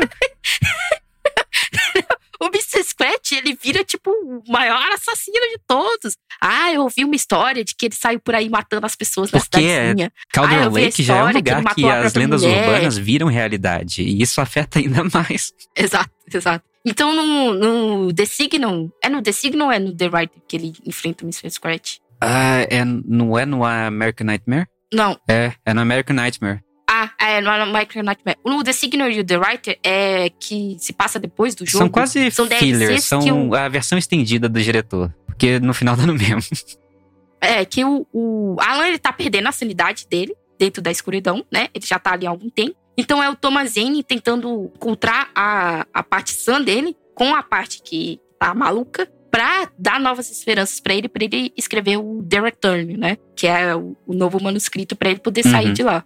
Que seria a continuação Control. do jogo que nunca saiu. É, é, Vai jogar Control. Vai então, jogar é, Control. é. É muito triste gravar com pessoas que não jogaram. Assim, quem jogou Ah, é controle já porque sabe. era pra ter saído uma continuação desse jogo, você sabe, né? Ah, a gente No sabe. Mas. Ah, então, teve demo. então. Robert. Então, então, joga control. Ô, ô, ô, Luiz, vai tomar no cu. Ué, você quer, cê quer a verdade verdadeira atrás da verdade? Então, já. É. Eu vou bater em você e nele. E Eu tenho que voltar Aí, a jogar América- Control, mas eu preciso comprar as DLC pra Então. frente falar de Control. Cara, American joga Nightmare, o né? jogo Uhum. e depois que você acabar o jogo, você joga as DLC. Eu ganhei tudo na. Olha aí. O American Nightmare eu preciso zerar ainda do, Ele- do Alan Wake. Então, American Nightmare. É, ele é dois anos depois, e é essa parada dele. é, ele ainda tá no lugar escuro, tá preso lá ainda, né? E os fãs vão escrevendo essas histórias malucas, que ele é um assassino serial, que ele matou a própria esposa, mesmo a Alice estando bem e dando entrevistas perguntando onde é que ele tá, porque ela não lembra, Uhum. né? E, e- e ela e o Barry estão tentando encontrar o Alan. E aí, é, American Nightmare é como se fosse um episódio da série de TV Night Sim, Springs. e meio que passa um loop Por isso temporal. é mais. É um loop temporal dele tentando caçar o Mr. Scratch e tal. E é maluquice. É Alan Wake contra Max Payne. Uhum, É o que tem mais ação. Se você gostou da Mas ação, é o que vai ter mais. esse American Nightmare, quando eu joguei a primeira vez, eu fiquei na dúvida. Ele chega a ser canônico, porque, tipo assim, tinha- quando eu fui procurar, tinha lugar que falava que ele era standalone, tipo, não canônico, e tinha lugar que ele era que falava que ele era standalone canônico. Você jogou porra. Control? Eu vou te bater. A- assim, Responde eu- eu a minha vou- pergunta Ele jogou sem envolver o jogo ou a palavra contra. Mas então, eu- o que eu Tá, saiba, eu- eu ainda não se sabe certamente, de verdade. Se, se aconteceu tudo na cabeça dele ou se aconteceu mesmo. Não, eu- então, eu vou então o jogo, então o a- jogo sim, ele é Peraí. canônico, ele tá dentro Peraí, do universo. Roberto. Stand Só que- Alone, ele não é. Sta- Não, assim, pera, peraí, peraí. pera- Stand pera- Alone ele é, mas ele se conecta com a história do jogo principal. Então, Eu é vou eu resolver isso parafraseando Akira Toriyama. Gente, universo paralelo, universo alternativo. A gente já usou isso lá atrás. Mas então, como, e como que derrota o Mr. Scratch, então, no final, Thaís? Você lembra? Essa parte eu não lembro. Então, quem derrota o Mr. Scratch no final não é o- nem o Alan Wake de verdade, é a Alice. O Alan Wake Uhum. coloca o. Ele encontra o documentário que a Alice fez nesses dois anos, falando sobre como foi viver com o Alan, sobre a verdade sobre o Alan, sobre quem é o Alan de verdade. E aí, se, tendo a verdade, porque o Scratch era mentira, eram os rumores, era isso. Quando desfaz isso, o Mr. Scratch é destruído também, ele deixa de existir, pelo menos por enquanto. É. Ia falar alguma coisa, Luiz? Não, é, é exatamente isso. Ele some porque as pessoas entenderam o que que era.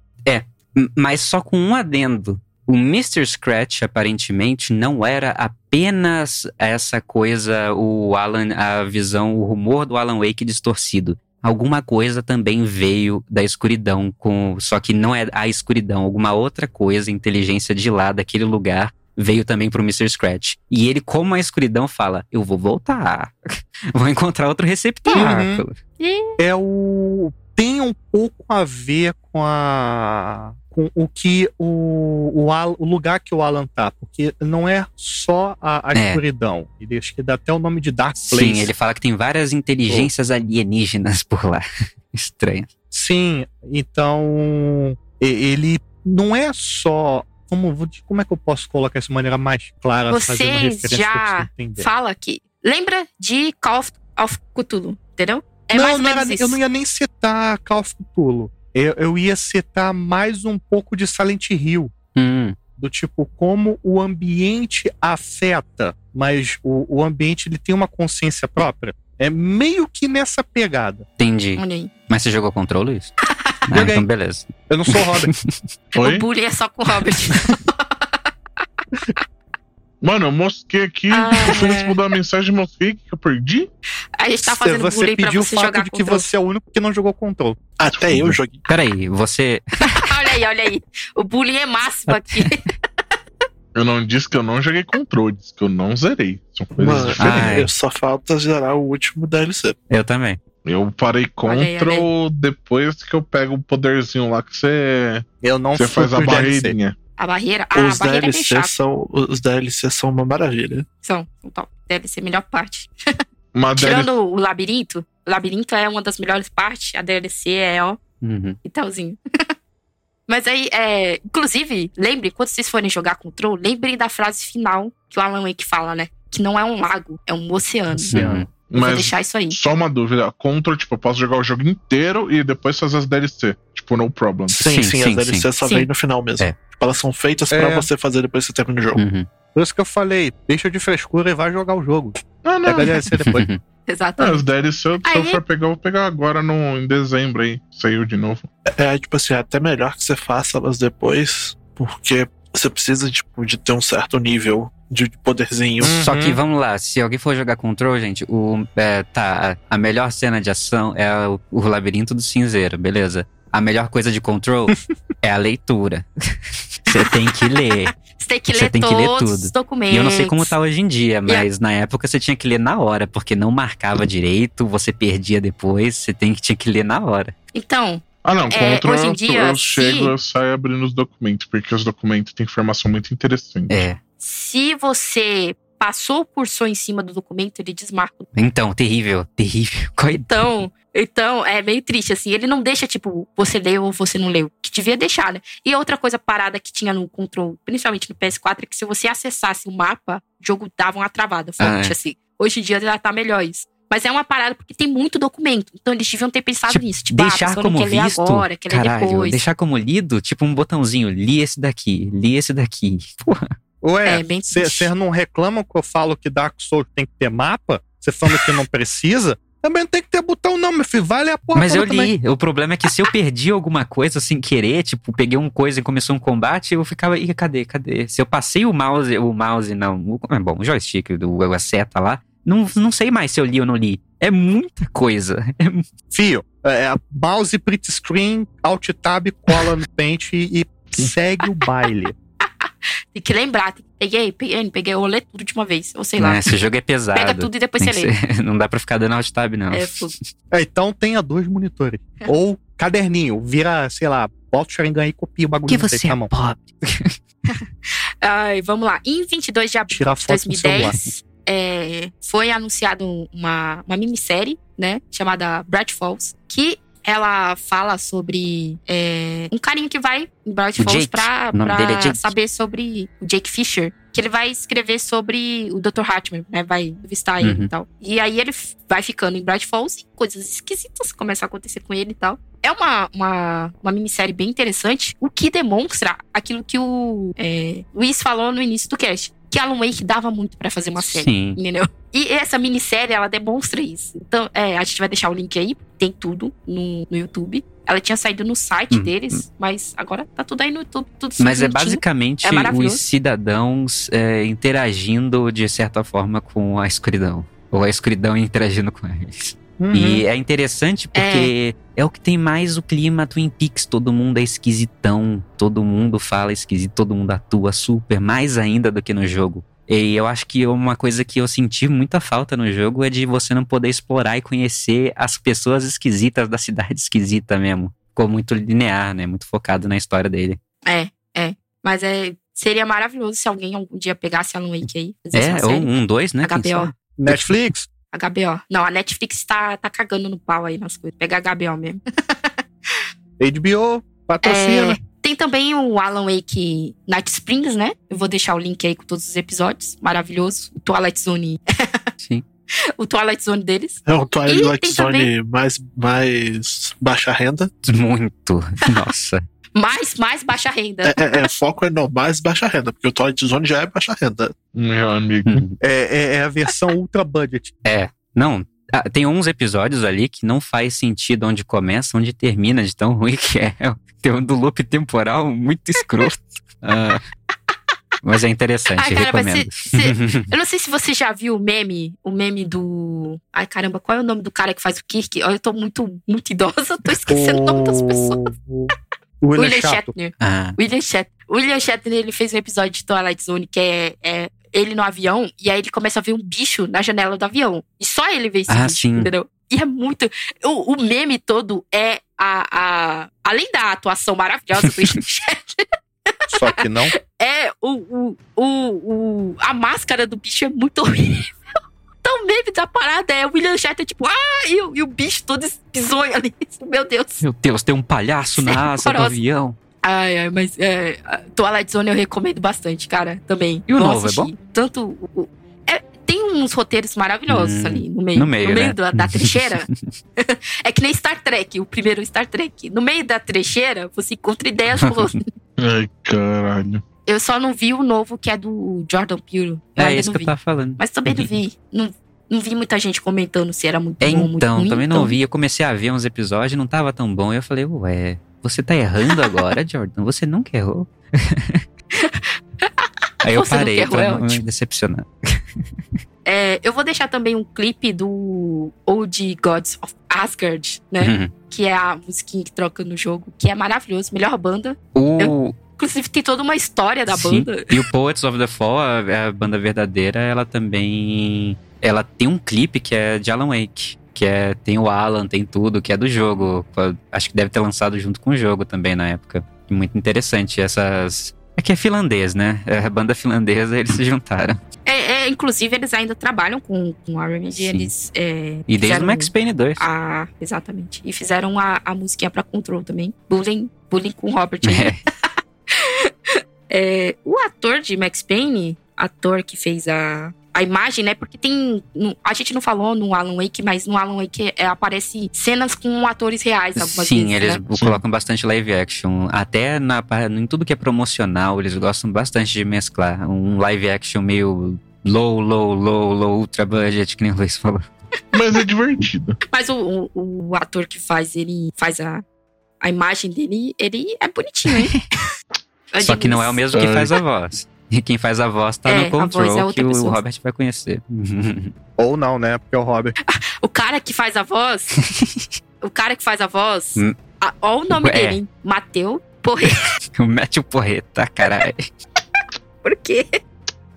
Esses nomes maravilhosos aí. Ai, ai. É, eu vou deixar também, né, os 13 minutos de Alan Wake 2 aí. Não existiu. É. Joga em control, joga em É, control. mas é interessante, tem conceitos interessantes cu, lá. Porra. O jogo tá rodando a, tipo, sei lá, 15 frames ou menos por segundo, que é, né, teste, não era pra ser visto no público, né? Tem até as marcas de tem a Ford tá lá. Caramba. É. A, a ideia deles era usar mais, mais, é, mais puzzles, né? Sim, com a luz, cri- é começar a criar, né? Usar o poder de criação do, do Alan aí. alterar tudo. E Mas infelizmente quem sabe, né? nunca, nunca foi pra Quem frente. sabe? Algum dia. Existe também o trailer de Alan Wake 2 dentro de Quantum Break. É um easter egg lá, tem um trailer também. Quanto ao Break, eu não fui muito atrás, não, porque eu não me interessei pela, pela, pela ideia maluca dele. Olha, é um jogo, eu É acho legal, é bem divertido, mas aí mostra, vai começando a mostrar mais as falhas do Sam Lake como escritor. Ele- eles tinham vendido a alma muito pra Microsoft, coitado, né? Só agora, Só que faz pouco tempo que engano, eles. que o Quantum também é do, do mesmo universo do Alan Wake de Control também. É, só que eles não podem porque é a marca da Microsoft, então eles não não vai ser citado, não vai aparecer mais provavelmente. Vai saber. Tem que ver, mano, porque a Microsoft ela anda muito mais aberta com os bugs dos jogos dela, É. mano. Anda me impressionando bastante. Fala lá, ô Phil Spencer, ajuda a gente. Elas são, É, mas. Ah, elas são menos putaria que a Nintendo. Qualquer outra. Qualquer outra. Não, principalmente a Nintendo, que você faz a citação do personagem e você toma um strike. Nada, absolutamente nada nesse mundo vai superar a Rede Globo dando strike nela mesma. Nintendo fez isso. Uhum. A Pessoal Nintendo fez isso. Uhum. ah, eu não duvido. A Eu não Nintendo duvido. fez. A Nintendo Aqui, fez mas- isso mas com a esses- Nintendo Mas espanhola. tipo, não, então, mas esse tipo de empresa, de empresa grande dando strike nela mesma, a EW, que é uma empresa de wrestling, É como. ela tava dando, tipo, o canal principal dela tava dando strike no canal de música dela. É uma coisa.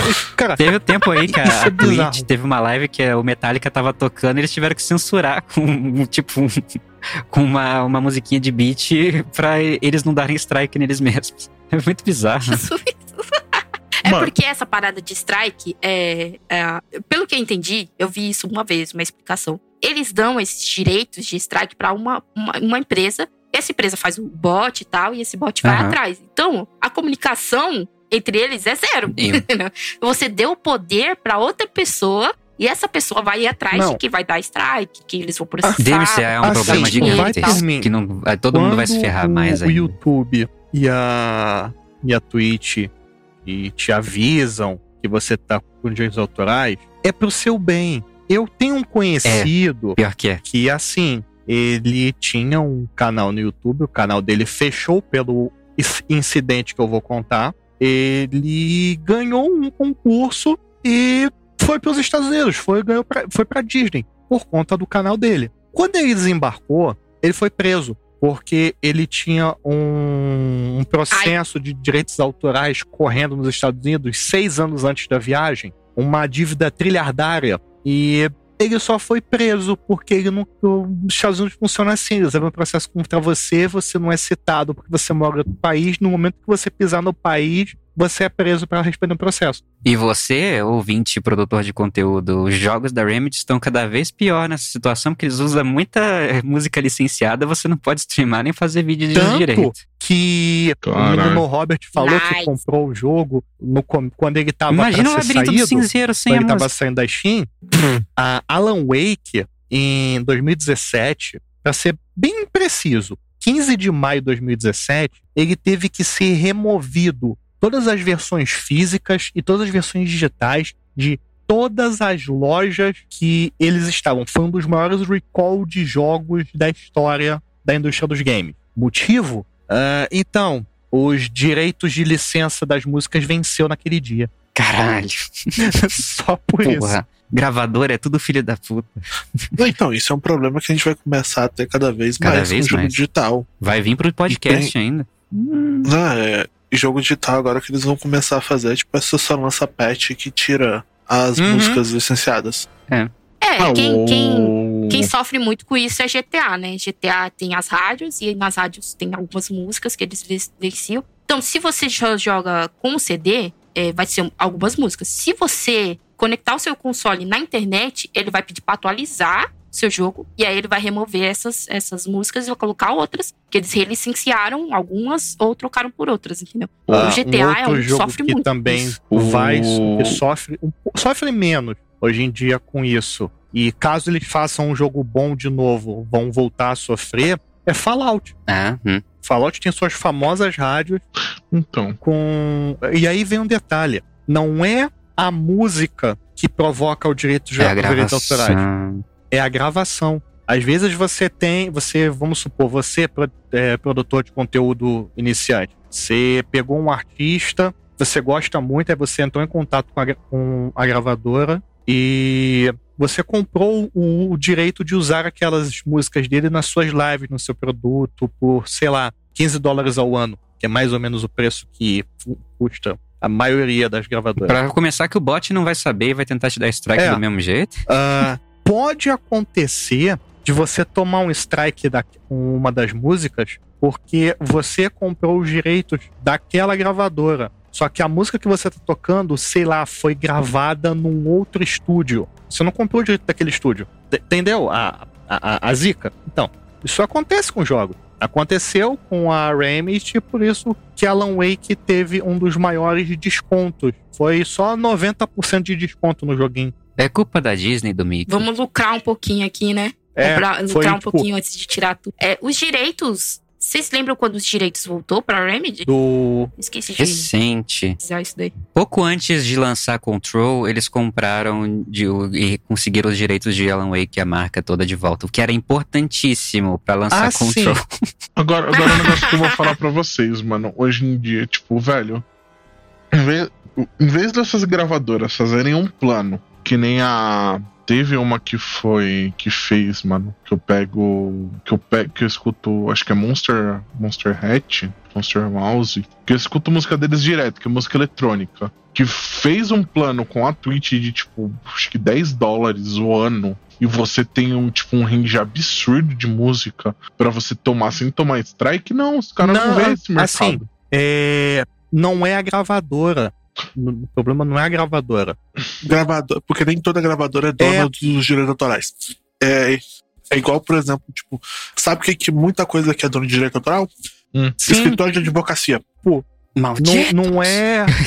É, nos Estados Unidos tem muito escritório que é tipo escritório de patente e escritório de direito autoral. Os caras não produzem nada. Eles só têm tipo um grupo de advogados e de contadores que a função deles é comprar e gerir direito autoral. Aí eles isso. chegam pra gravadora, olha só, a gente Isso é um abuso pagar. tão grande de uma lei que era pra ajudar os Não, criadores. pensa- Não, tipo, eles, fa- eles pegam muita coisa que é velha. Por isso que, tipo assim, muita mídia, eles entram no limbo, porque, tipo, você não sabe nem quem que é o dono. É, vai virar o que nem tá acontecendo com os É. memes depois.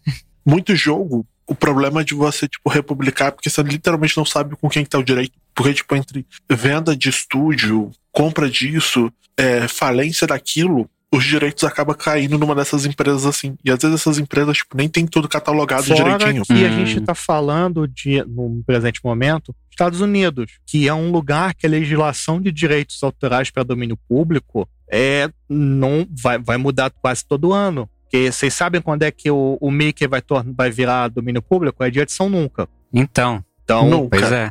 Culpa do Mickey, A- gente. e da- tem, tem um detalhe. Mas. Você tem que ver. Ah, mas eu não vou pegar uma música de um artista americano. Eu quero aqui do meu tio de K-pop que eu gosto. Fio, procura saber quem tem os direitos da música dele. Se, se bobear, vai ser um cara lá no Canadá. Então, Aí a lei de lá. é, tem, tem- Eu tava vendo uma vez um vídeo de um cara explicando a questão de música no Twitch. Ele falou assim: se você quiser, tipo, chegar nos donos. Você chegar, tipo, no, no- no grupo que é dono de direito autoral de várias coisas, tipo, ó, uma EMI da vida. Você consegue negociar e não é caro. se, Tipo assim, vamos colocar que você vive de streaming, ok? Tipo, essa daqui é a sua renda. E você, tipo, fazer um, um acordo financeiro com eles. Você paga, tipo, a coisa de não chega a bater mil dólares. E você tem, tipo, todos os artistas da EMI pra usar, por exemplo, por um ano. A EMI, tipo, eu tô falando de um negócio que tem que estar, tipo, é o Tom John no catálogo, sabe? Estamos falando, tipo, de gente muito, muito grande. A questão é que muita gente não sabe que você pode fazer isso. E óbvio que seria muito mais fácil fazer um acordo de classe e não um acordo um por um, né? Uhum. Não é nem só a questão de valor, é a questão de praticidade. O valor podia continuar sendo o mesmo, mas era muito mais fácil você- vocês negociarem como classe do que fulaninho vai lá e o Zequinha também, sabe? É, na Twitch é, é triste. É, O YouTube também, é, essas paradas é complicado, porque é, sempre ajuda mais a empresa grande do que a pessoa pequena. Sempre. Mas, enfim. É, Alan Wake, esse joguinho maravilhoso. Aqui não, no outro save a gente decidiu não dar notas, porque notinha de jogo sempre dá um PO. PO grande, PO é grande aí. GN, né? Timothy Water. o velho meme. Então, eu queria perguntar aqui, vou começar com o meu co-host, menino Roberto. Você recomenda Alan Wake? Eu recomendo, eu acho assim, é, por mais que o Alan Wake, pelo menos na época que ele lançou, ele não tinha inglês, vamos ver se agora no. Se com o relançamento dele vai ter. Não tinha o quê? Não tinha português, perdão, não tinha legenda. Ah, sim. Na verdade, em- no Xbox 360 tinha legenda de português de Portugal. E aí, pela Tribo Gamer, a gente conseguia de PC, né? PTBR.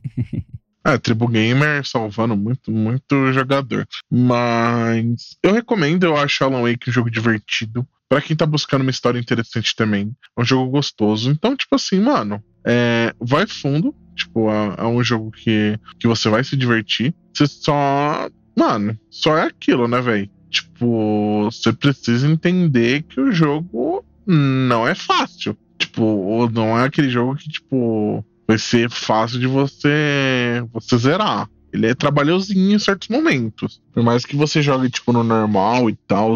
Só no easy, que, tipo, é easy peasy, mas tipo, você joga no normal. Mas eu acho que ele tem um bom enredo. Ele é um jogo assim, que vale a pena ser jogado. Ele é um jogo que, que vale a pena você dar uma chance se você tiver assim, joguinhos pra jogar. E você, menino Cris? Ah, eu total recomendo porque você precisa jogar Control, aí você precisa jogar Alan Wake. Alan Wake é, virou um clássico cult da época que tá cada vez ficando, né? É muito importante pra Remedy o universo dos jogos delas. É bom você conhecer Alan Wake, ele é um jogo curto, linear daquela época, umas 9 horas você termina ele de boa. Só que é aquilo, aproveita o remaster, vê como que tá, porque a cada ano que passa, você a gente vai notando no seu combate o quanto, como o jogo, ele é um jogo que vai ficando, ou pelo menos pra mim, aparenta vai ficando cada vez mais medíocre, porque ele é super repetitivo, ele tem poucas armas, ele tem pouquíssimos inimigos diferentes, é uma repetição do início ao fim, e eu acho que, diferente do que o Robert disse, é um jogo muito fácil no normal, sem grandes problemas. E quando você tem que é, lutar contra a escuridão, que ela possui objetos, é só você apontar a lanterna e não precisa fazer nada. É, ele é um O jogo. duro é quando acaba a bateria. Mas eu nunca acabava a bateria comigo, porque eu sempre fico usando a luzinha fraquinha e depois. nunca, nunca. Nossa, muito difícil. Eu consigo manejar lá o- bastante. Eu seguro até o máximo é, os suprimentos. Mas é, Só acho que é um jogo repetitivo, ele tem um pouquinho de filler, mas a história em si é legal, ele termina com uma frase de efeito muito legal. Eu recomendo pra conhecer, porque ele faz parte do universo g- gamer. Eu vi que você fez aí, mas deixa quieto. E é, vale a pena, ele é importante, ele tem a sua importância, mas não espera que se vá ser o jogo mais divertido de se jogar. É um jogo ok. Eu, eu acho que é o pior, se pá, dos piores combates do, da, da, da Remedy. É o mais fraco, que não é o foco dele, beleza, ele tem um pouco a mais, mas depois teve o Quantum Break que destruiu Alan Wake em qualquer coisa de jogabilidade, porque eu acho que lá tem É. o melhor combate até hoje. E depois o, o do Control continua muito bom, colocando a telecinese e tudo mais. Eu só acho que ela ficou muito. Morre muito fácil, leva tiro, caiu, morreu. No, no Quantum Break você é uma esponjinha maneira, seu escudo é 360, tem umas coisas mais legais. Mas é isso. Recomendo, E você, com ressalvas. recomendadíssimo, né? Selo Menino Cris. Assim, E você, menino Luiz? é, eu escrevo, eu até escrevo alguns contos e tal, já fui colunista. E Alan Wake é um jogo que reflete bem o que acontece quando você tem tanto um bloqueio criativo, quanto você se torna um escritor bizarro. Aí você começa a matar personagem, a fazer um bagulho louco, aí você vira o R.R. Martin, um pouquinho doido aqui e lá. E falando de gameplay, eu discordo do Robert. O jogo é fácil. Então, é, Então, né? e, e não é pouco fácil, Ah, não. mano, eu tive, eu tive dificuldade com um Ele é- outro boss. Ele é bem Muito tranquilo. O, o easy mode dele é um passeio. Você literalmente curte o jogo, você É porque, aproveita. Eu, eu, fiquei- Ah, o modo difícil, eu- eu tive dificuldade Hum. porque. Calma, deixa eu falar uma coisinha. Eu tive dificuldade porque, assim, eu achava que Alan Wake iria ser aquele jogo com recurso Hum. limitadaço. Então eu era o cara que, tipo, poupava as flashbang e tal. Até que chegou um momento com o jogo que eu, tipo, eu parei, olhei e falei, caralho, mas, tipo, tá resetando todos meus É, itens, toda velho. hora. Ah, que se foda! Os itens que você usa não importa, você sempre perde É. tudo e tem que pegar de novo na floresta. Você pode usar Aí, vontade. tipo, eu fui perceber isso, tipo, no terceiro ou quarto capítulo, eu falei, ué, Então, É, segue a é, história. a- É. aproveita. Você quer um, um- um jogo mais difícil e quase na mesma pegada visual, o ambiente sombrio? Joga Outlast. Mas Alan Wake é divertido, é bacana, ele tem uma história boa. É divertido. Ele é um jogo que você pode tranquilamente sentar no sofá, reclinar, pegar o controle, jogar sem estresse, curtindo a história. Você E ele também é um.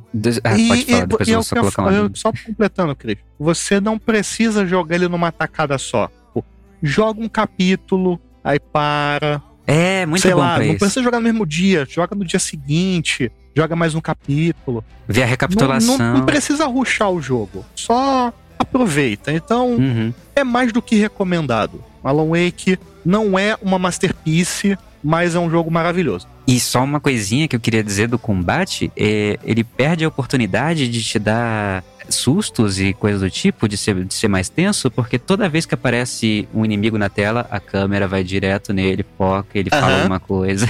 Não, não tem suspense, verdade, ele quebra total verdade. ali. E o que é legal, eu não gosto de tomar susto, mas pra quem tá querendo muito suspense, é isso quebra imersão. E você, menina Lucky? Então, eu gosto do combate de Alan Wake, tá bom? Tipo, faz o quê? Uns oito anos que eu não toco nele. Não, né? Competente.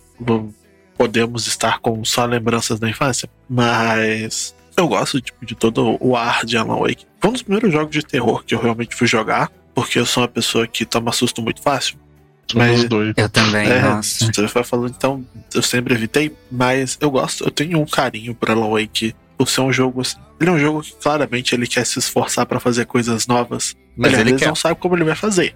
Mas ele é, ele é assim, ele é aquele, ele não chega, a- ele não chega a ser perfeito, ele nu- nunca vai ganhar um 10, mas é aquele 8 muito esforçado, sabe? Uhum, uhum. Ele, ele fala assim: olha só, eu posso estar fazendo coisa errada, mas eu tô esforçando muito pra poder fazer o certo. então, assim, é, eu provavelmente vou, vou tentar pegar esse remaster pra poder dar uma jogada nele.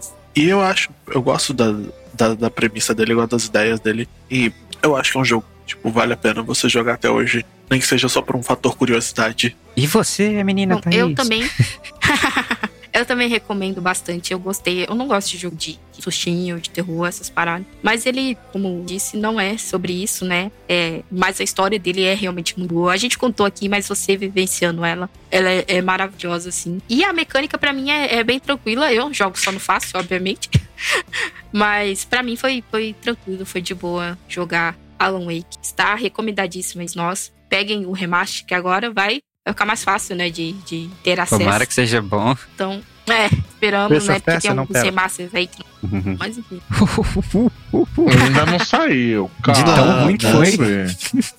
Você quer falar de remaster ruim, você pode falar de coisas tipo os remaster de Silent Hill. Oh, textura de dente no Ai. olho, né? Hum. É remaster ruim, Cyberpunk 2077. Ah, não, pega o mas jogo é meio- isso.